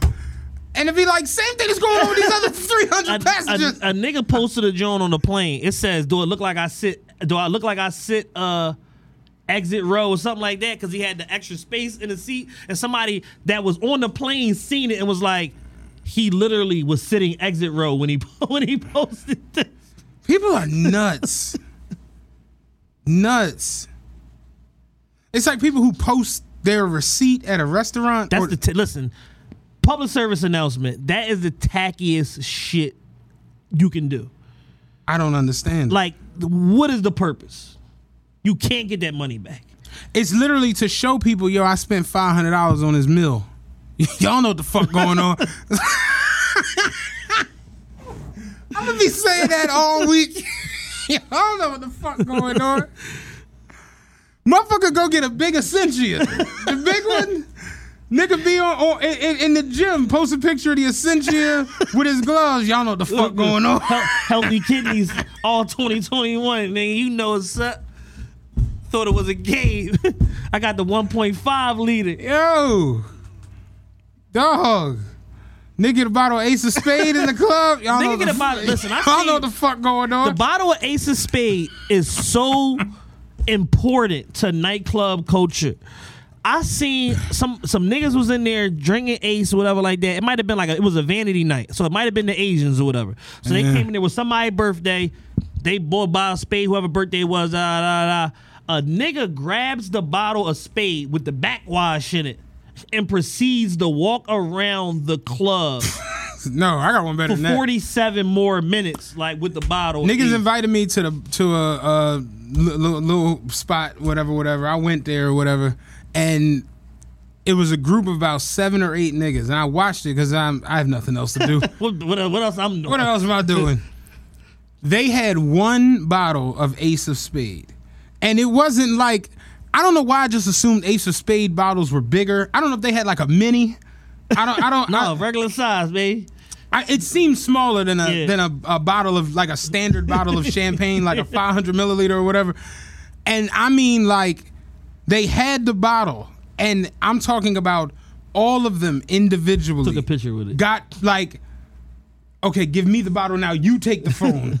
And all of like, and I was just like, yo, they really turned that that ace into like a, a hoochie. Turned into a trophy. Yeah, yeah. Semi semi pro football championship trophy. Yeah. Like they all took a picture with the the bottle. Yeah, that's sick.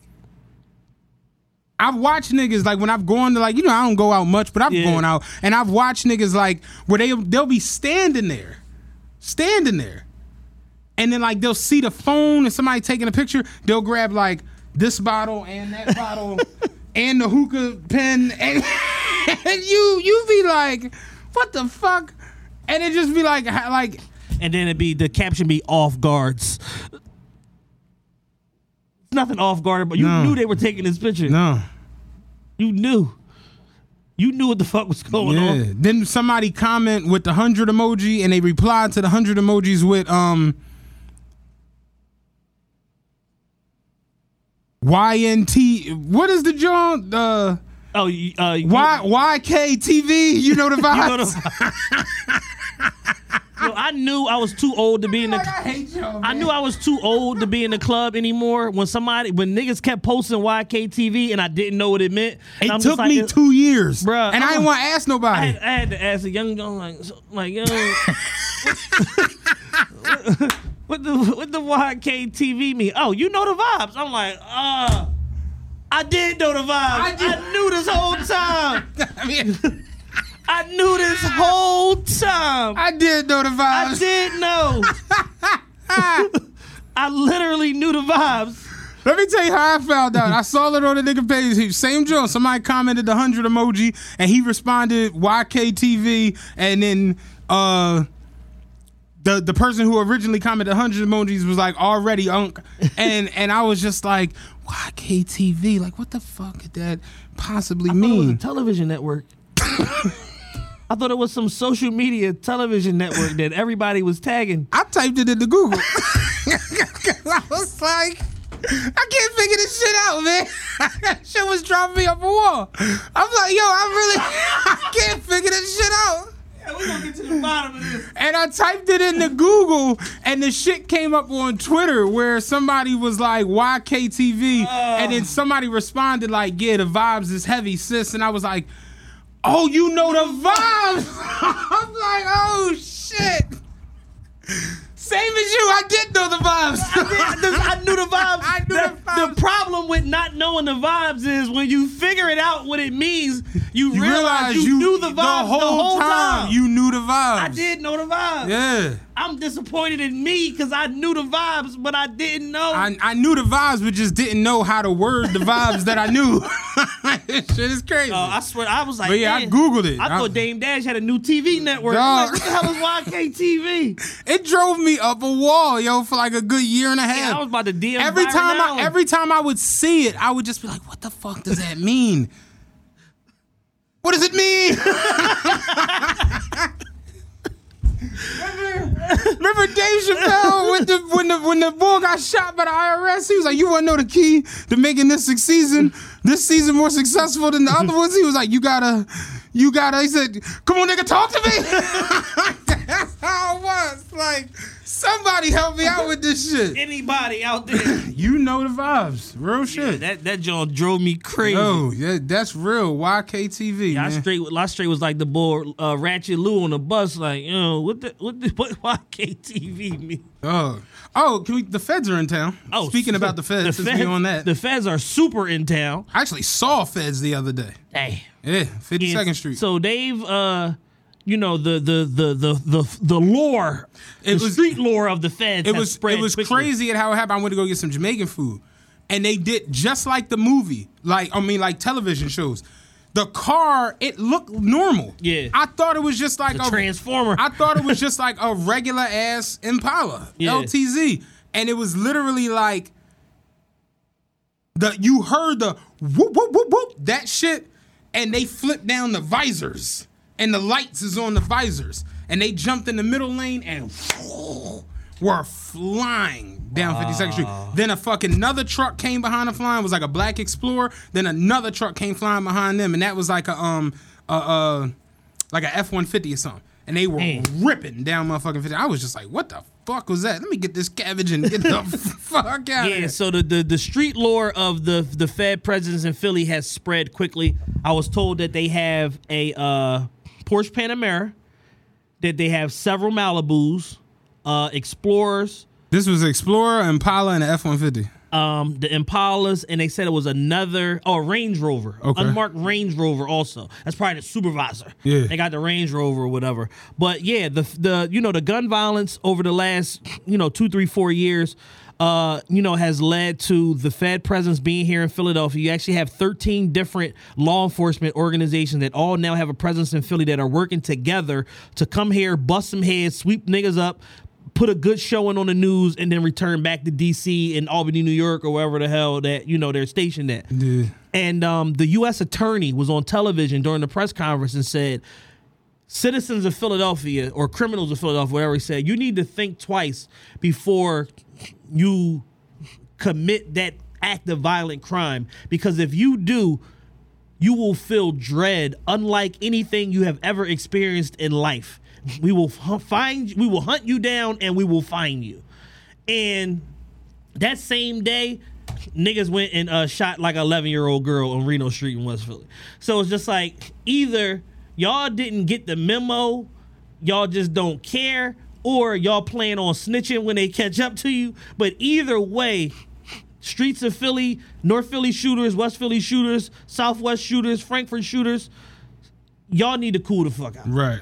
because unfortunately, just like Ab, they're going to be making examples out of y'all, and it's going to it's going to be stuff like S- simple like you know discharging of a firearm and all that, 15 years. Right.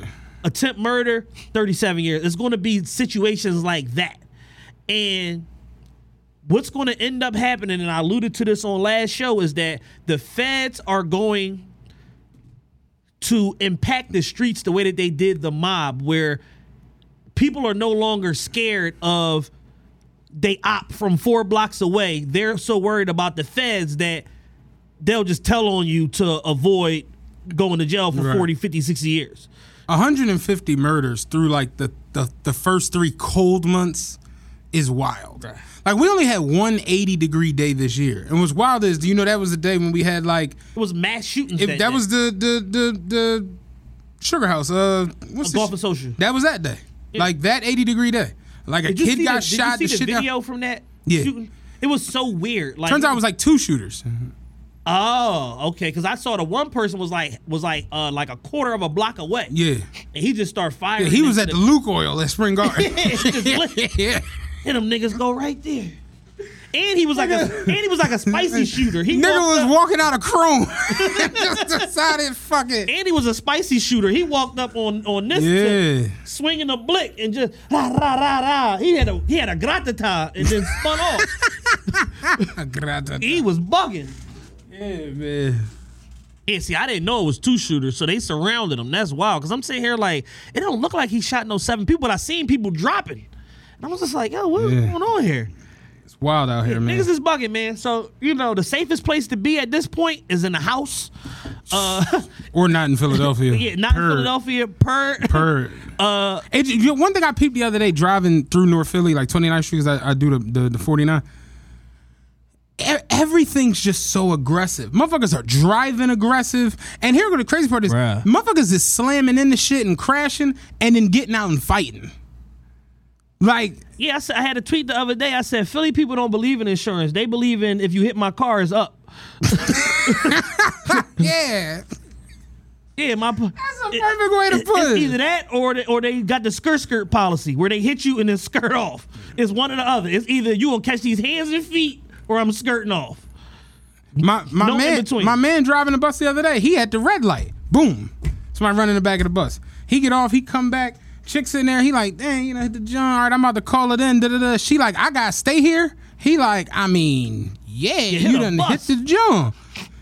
So he's like, he walked back up the front. He on the phone. He's like, as I'm on the phone, she chucking the deuces at the window. All right, I guess she ain't back there no more. she out it.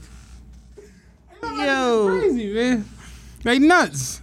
Yeah, I seen a Joan the other. I seen a bunch of videos. I seen a Joan the other day. I think it was in South Philly. This girl was whooping this guy ass. I seen that. She was going to work on I, I didn't him. like that. I, I I don't know what happened. Apparently, he hit a bunch of people cars Uh-huh. and was trying to drive off. And somebody told her because I guess she the neighborhood knock a nigga out. the neighbor knocking the house supposed yeah, to. and she this she got dispatched to the location. And then she was she was from here. She was like Sugar Ray in his Hey, where you at, baby?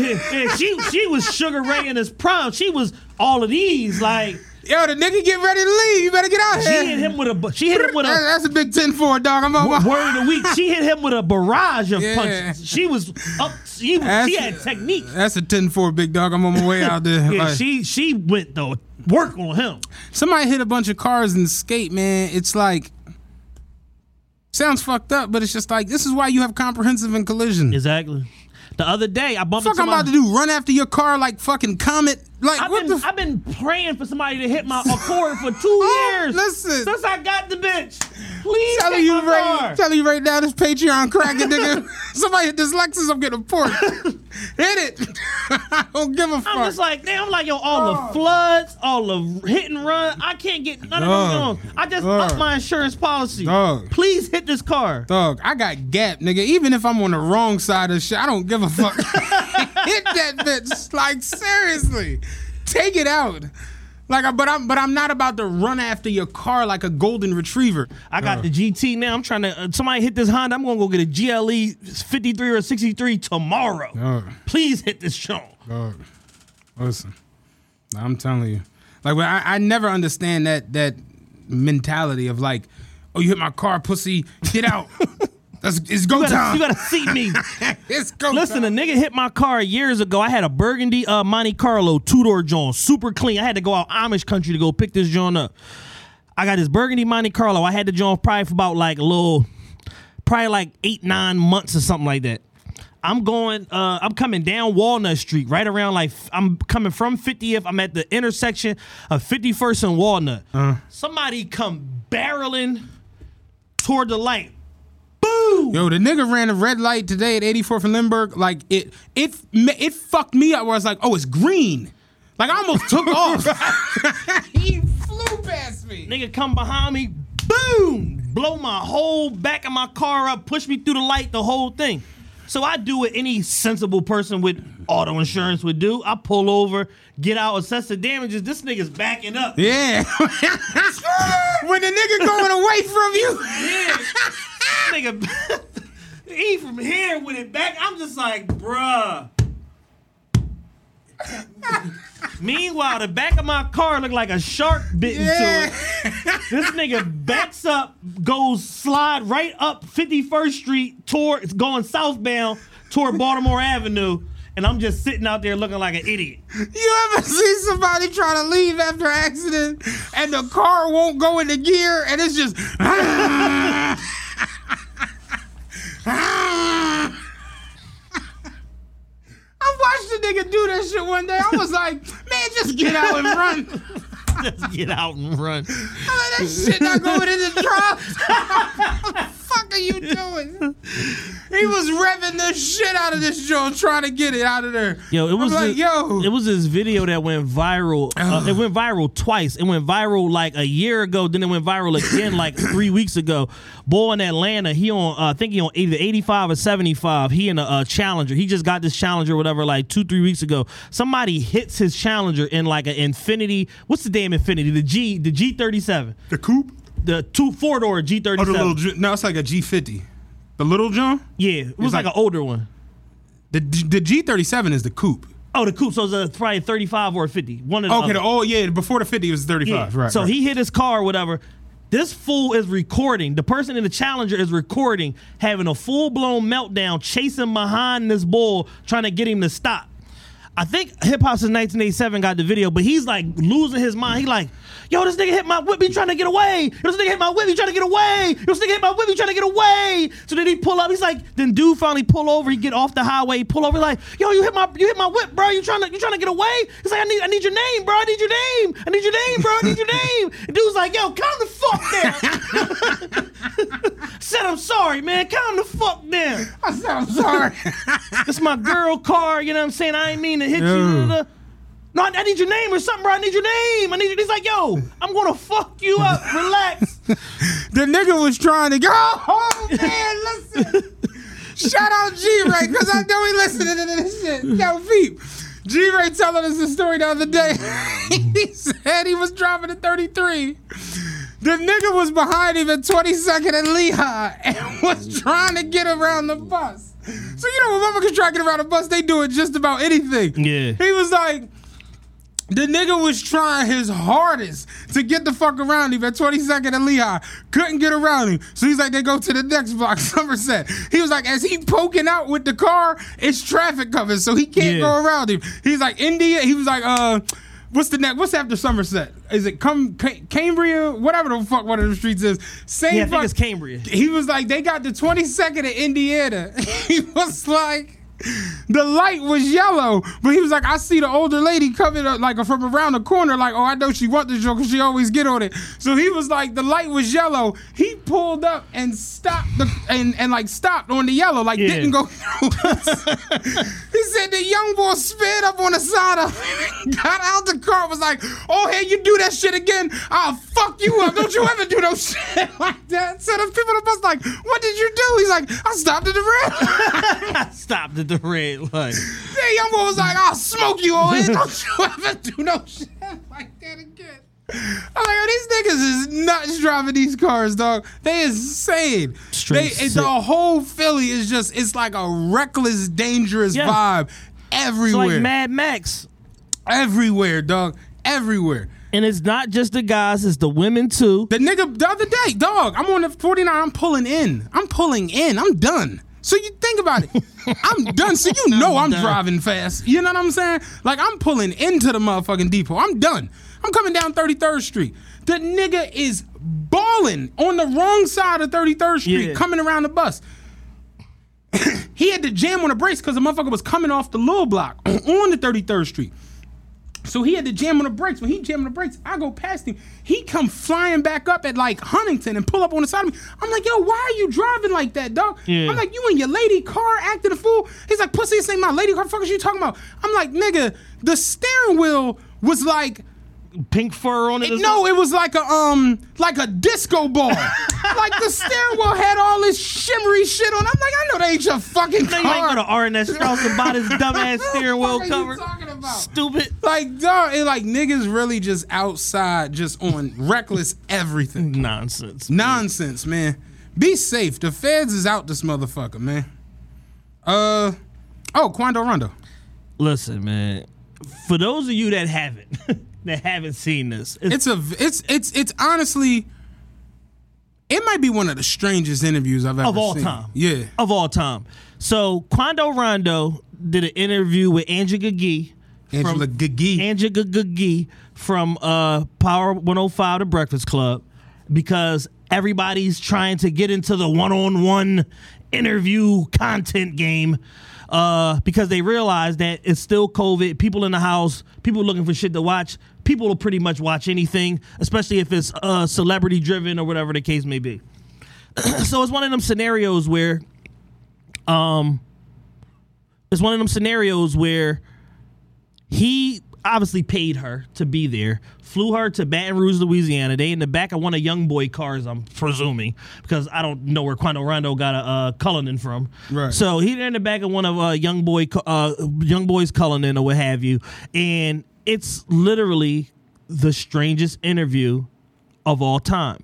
He's obviously paranoid beyond belief, like probably high out of his mind he's looking around, he fidgety, he just keep using the same words over and over and over and over and over again. And the tone of the interview was very apologetic. And what makes that so strange is he puts out a song every week where he basically says, like, we did what we had to do. Y'all niggas was lacking. Y'all had y'all polls. I'll do it again. I- I'll do it again. Like, so it's just like you, you keep popping shit in your music, but you do this interview trying to get sympathy because nobody will book you for no shows because they don't want the fear of violence in the show getting shot up. You can't go nowhere because it's I mean, a he be out though. he be ducking and he be in and out of shit.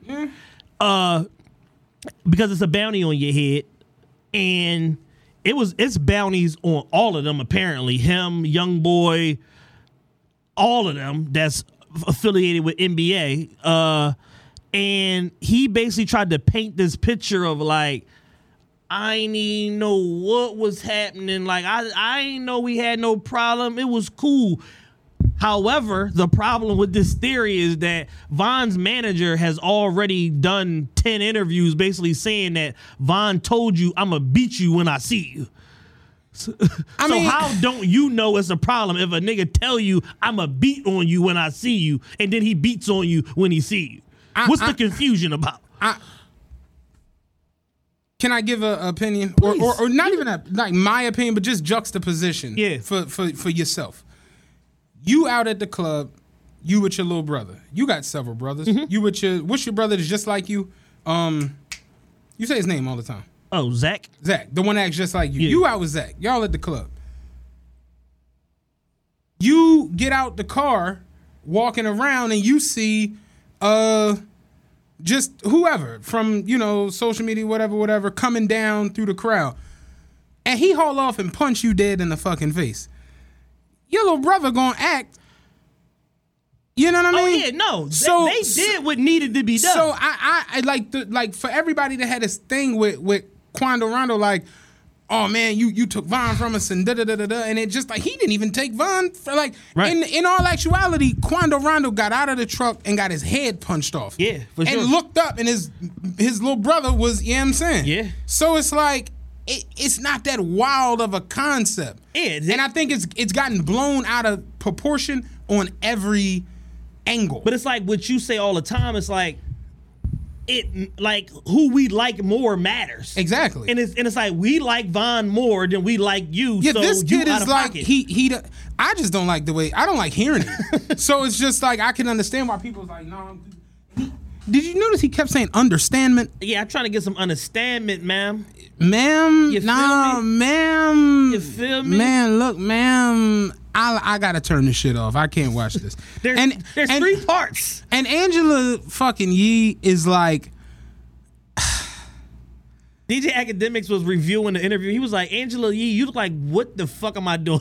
Like, yeah, that- Like, that's- the whole time is like, what am I doing here? Like- he could have just went live for that. Like, you didn't even need her to do that. yeah. You got 3 million followers. You got however many, uh, uh, probably 500,000, 700,000 subscribers on YouTube. Like, you didn't need Angela Yee to do that. No. But what they do is, and Joe Budden was saying this about like when Six Nine was trying to c- do his comeback trail Mm-hmm. and do all these interviews, they try to get in the room with somebody credible to make it like you're co-signing what they're saying. Right. Even if you push back with in the actual body of the interview, the The imagery. the optics is that you agree with they at least with some of what they're saying, or you wouldn't have sat down. Because what it's gonna say is Quando Rondo has sit down with Angela, Angela Yee. Yeah. So the casual person that doesn't take the time to waste six minutes of their life Right. three times is just going to say, "Oh damn, like damn, you like you would you you down with NBA? Like what's up with you?" Like it's going to turn into that situation as opposed to people viewing the situation uh objectively and just saying, "Oh, she's just being a journalist," blah blah blah. But it's like, yeah, you being a journalist at what cost? I'm pretty sure you make probably at least a mil a year on the radio at Power. Like you got the number one most syndicated radio show in the country. Mm-hmm. So I'm pretty sure you making plenty paper when it comes to your regular job. Then you have lip service, which is with a podcast network. So you're making Right. paper for that. So it's just like you don't like certain stuff is like you don't need to do this. Not, you don't need to be in this. You don't need to be in this. No. Because then it it, it it places you in the middle of something. It's like you co-signing it, and even though you not, but the average retarded fan is not going to be able to separate Right. or deduce that the way that Chad and Matt are because we got sense. Oh, you oh you fucking with the ops. Everybody think they from fucking 64th Street now.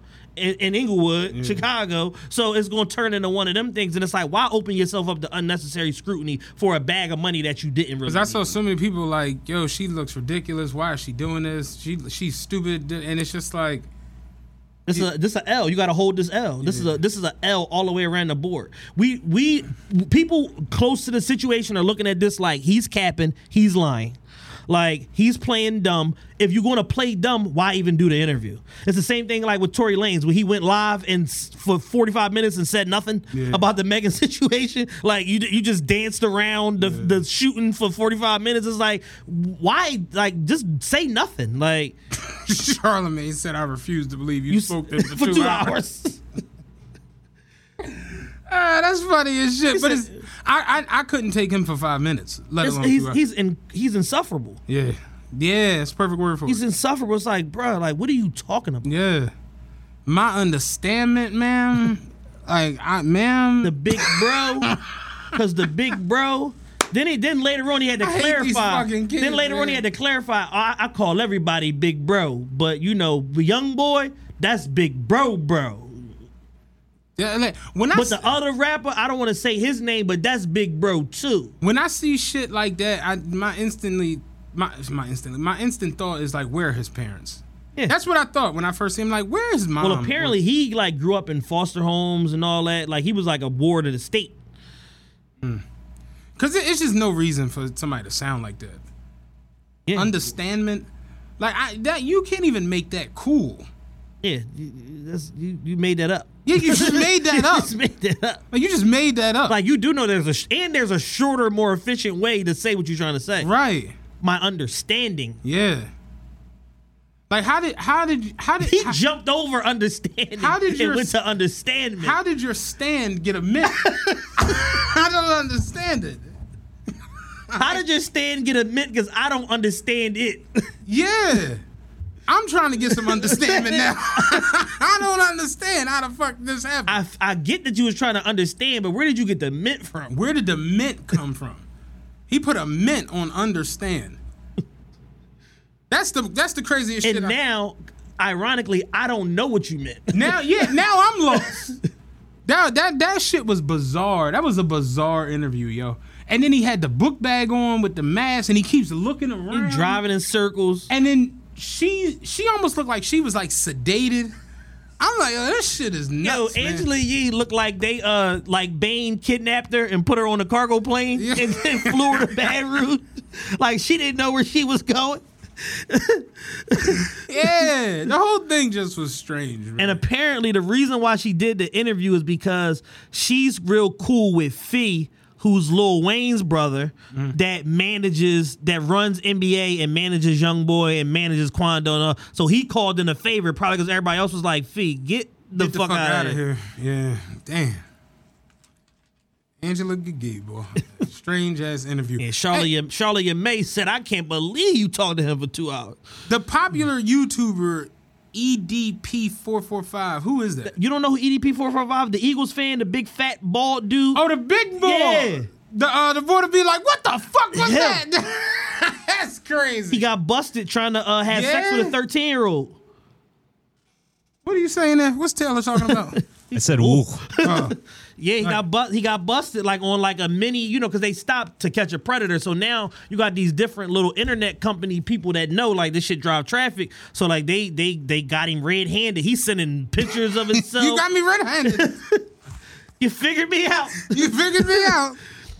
Not to make jokes about trying to sleep with a 13 year old. 13 year old. He was sending some filthy messages too. Like I can't wait for you to sit on my face, and I'm just like, bruh, yeah.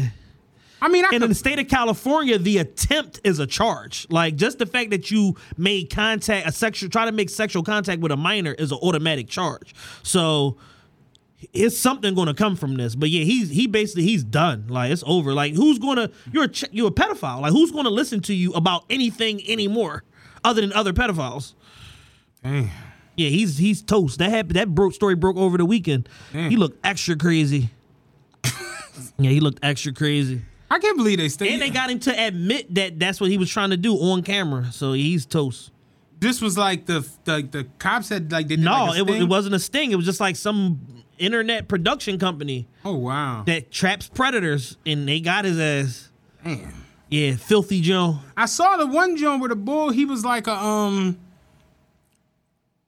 I forgot what he did for a living. He was like a something, but it was same type John. Like it was some people just like motherfuckers with a camera and Yeah. they, they set him up and he was running through the parking lot and shit trying to get away from. That's a wild John. Like Yeah, damn. And he was kind of funny too. he was hilarious. yeah. Cause he had a couple Johns. With, He had uh, two million YouTube subscribers. damn. It's Over. You're done. Because I know YouTube standards and practices. You out of here. Let's see. This, uh, I know they about to delete his channel for sure, for sure. Yeah, trust the trust and safety department for YouTube. yeah, try. You're out of there. trust and safety. You're department. out of there, Bucko. It's crazy how motherfuckers be like that and you just you don't know their names.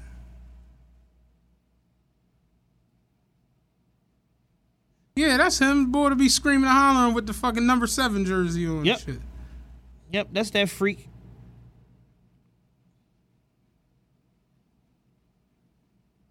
Oh yeah. Oh yeah, this nigga was wilding. Yep, EDP four four five. El Sicko. Damn, nigga done lost half his fucking following. Did he? Damn.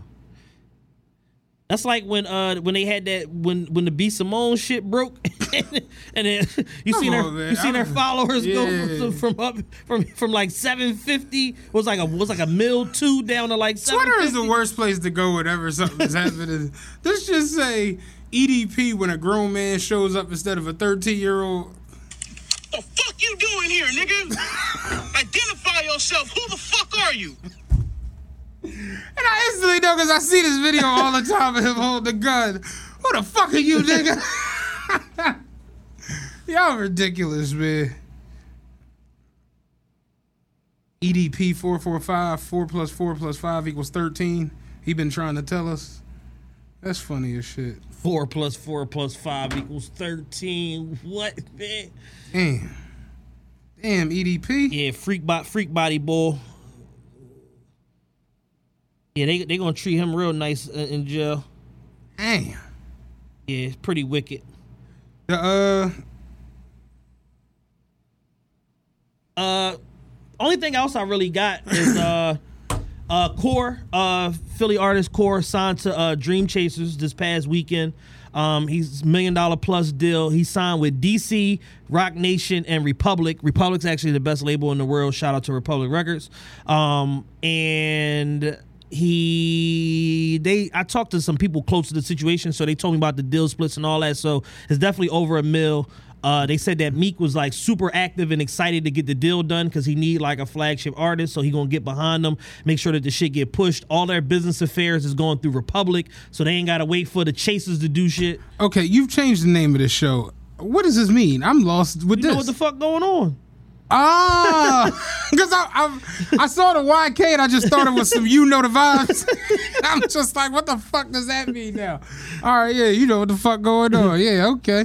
But yeah, shout out to Kur, man. I'm Yeah, happy for him. I like Kur a lot. Yeah, he was uh, previously signed to E1. He had a two album deal with E1, and then I think he did another one off with another company. It might have been Empire or something like that. And then uh, now he's with uh, you know, he got a multi album deal with Dream Chasers, Roc Nation, and uh, Republic. But most the most important part of the puzzle is Republic. They gonna make sure that what need to be done get done. He already know who his A and R is, all of that. They gonna open the budget soon to do his first EP, and then they gonna do an album after that. So That's what's up, man. I'm happy for Yeah, the nigga. for sure. Got to get him up here. For sure. That'd be decent. Mel, we got to get Kur up here. Yeah, Thank real you. shit. The um, I, I want to say this before we end. Snoop Dogg legitimately might have to like become a real live boxing announcer. For sure. Like he's awesome. Did you see him the other night? And he, had on a bandana suit. When Jake Paul started socking him, he's like, "Go give me my fucking money, Jake." I'm like, yo, I need Snoop as a real live announcer for real live sporting events. The fact that he bet a bag on that nigga to knock him the fuck out and he's screaming it while he doing the broadcast is fucking excellent, man. I fucked with Snoop Dogg They, announcer. they said that all of uh, all of the detractors, I guess the people that bet the other way, this shit was rigged. Blah blah Did you see the boy? Um, he he kept sending the boy cash app requests for what he bet on him, and he kept getting denied and shit. I'm like, yo, people stupid as shit, man. The um, ain't he supposed to? What, did the fight with Floyd get canceled? That was his brother. was Supposed Oh, Logan is Paul supposed to fight Floyd. Floyd. Yeah. Okay. You know Floyd just a attention whore. He was never fighting that boy. Did you see the shit with Floyd and the boy in Miami? Yes, man. Where he's gonna beat him the You fuck up? record my car. I'm gonna knock you the fuck out in front of your wife. He said this little fucking guy gets out of because the littlest fucking man I've ever seen. He said that he take the mask off. It's Floyd Mayweather. Yeah. Floyd out here trying to rumble over the over the uh, Rolls truck. I seen a Rolls truck the other day. Red John look real, real good. Yeah, they're nice. I like them color. I need I need a color. It's a little, it's a little, it's a bit much, but it's like they nice. Yeah, I definitely uh, I rented a Lamb truck when I was in Miami. They cool. It's on the same platform as the uh, Audi. It's SQ8. I say it. I literally, I've had, me and my my, my man C. literally double the like, money. We we karma. So we talk about this shit all the time, and literally, I was saying that shit. I'm like, it's literally the same chassis. It's the same. It's a SQ8. Same everything. It's the same everything. Yeah, SQ8 is 130. A Lamb truck starting Two- at 250. 245. Yeah. So it's like you could save a buck twenty and go get another car. On Or some- top of or some hose and, yeah, whatever the you fuck- trick whatever. yeah, whatever you get into. So it's like, yeah, no, like as much as we hate six nine, like I agree. He got a video where he's like, I, he got all these cars lined up, like these my cars, and they probably not his cars. Yeah, they're But- probably definitely not his cars. But he got a um a Lamborghini Aventador, a red one, looked gorgeous. And he was saying he was like, all you niggas running to go get these fucking lamb trucks, them shits is corny. You really get some motherfucking paper, get you an Aventador. And I always say that shit like the Urus is just kind of like. It's motherfuckers is doing it because it's the lamb truck. Yeah. It's the truck that's the Lamborghini. it looks like the but damn. it's it's uh, it's not it's not a, a it's not something you get on some performance shit. Yeah. It's just because it's the land. It's like the it. It thing. has like eight engine settings and like seven of them are all automatic. like so, it's like that mm. tells you everything that you need to know. but like yeah, the Aventador, the SVJ, you know those are the Hard question: Can you explain to me, and it's okay if you can't, the difference between a Taycan and a Panamera? The Taycan is electric.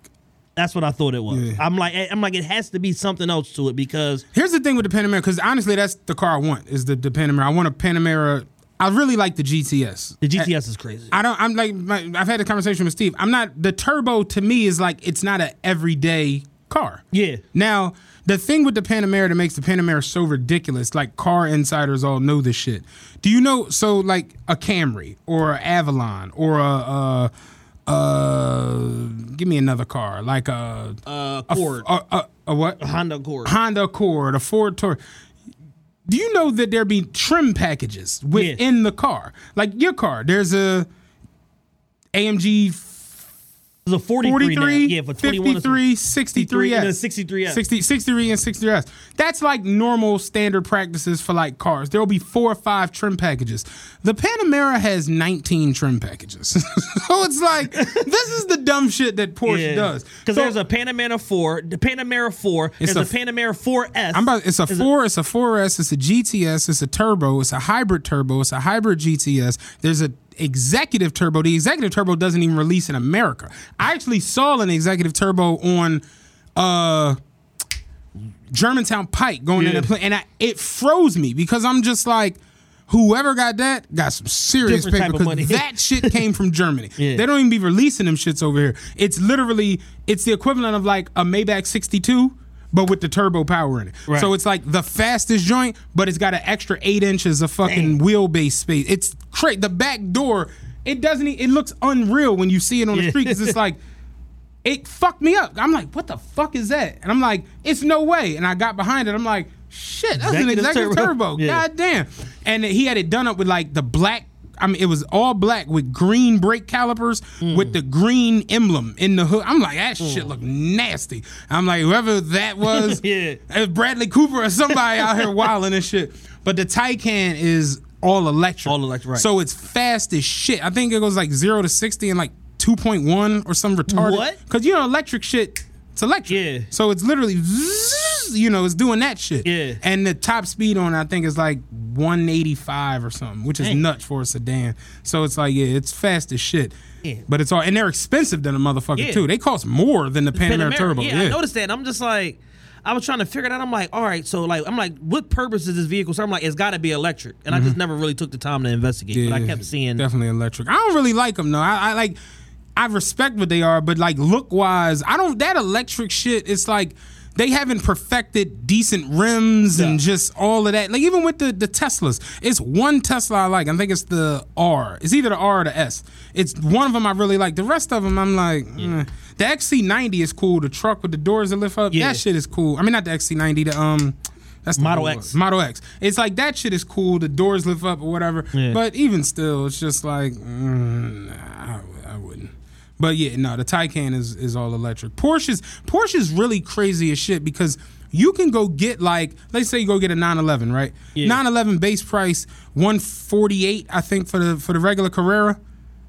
By the time you get done with the you, Porsche option book, when it was a book, it was like Yeah. they have like eighty thousand in options. So you go get like say you go get a which I love. I'm I kind of like too big for one, which is the Targa. Like you go get like a Targa 4S, they like one sixty five. By the time you get done with the options, this shit could be two thirty, because it's just that much, and you can customize. Dog, the Panamera got eight different headlight options, and I'm just like, this is the stupid shit I be talking about. with Port like we got headlights, then we got the drawing headlights, then we got the headlights that draw and turn around the corner before you do. Then we got the headlights that draw, turn around the corner, and auto dim when you go. It's crazy as shit. So it's like that's how crazy their option shit yeah, can get. They got to Yeah. streamline that.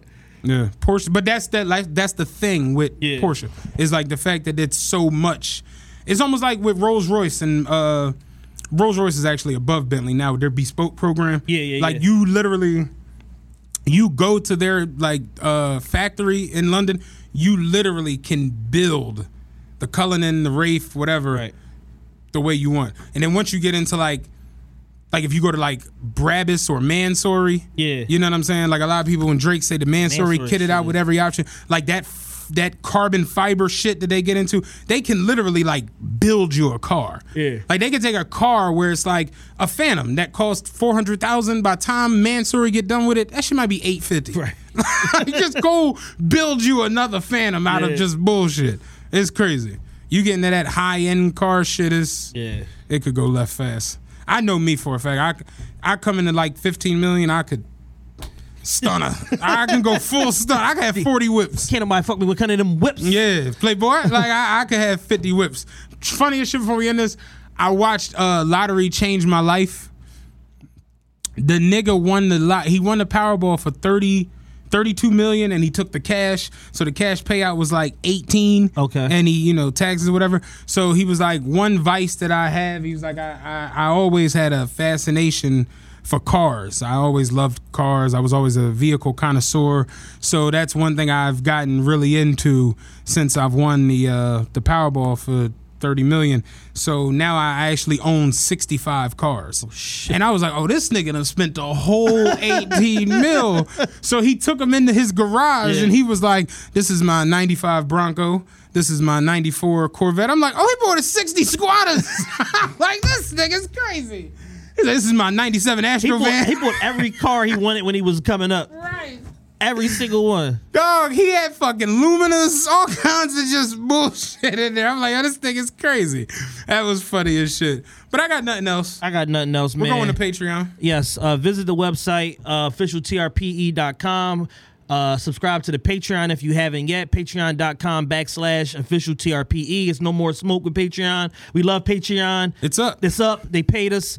Uh, slide over to OT. It's going to be OT8. Me and Matt talking some more stuff. I don't know what we're talking about, but we'll figure it out when we get there. Peace. Peace. Who needs an alarm in the morning when McDonald's has sausage, egg, and cheese McGriddles and a breakfast cutoff? Ba da ba ba ba.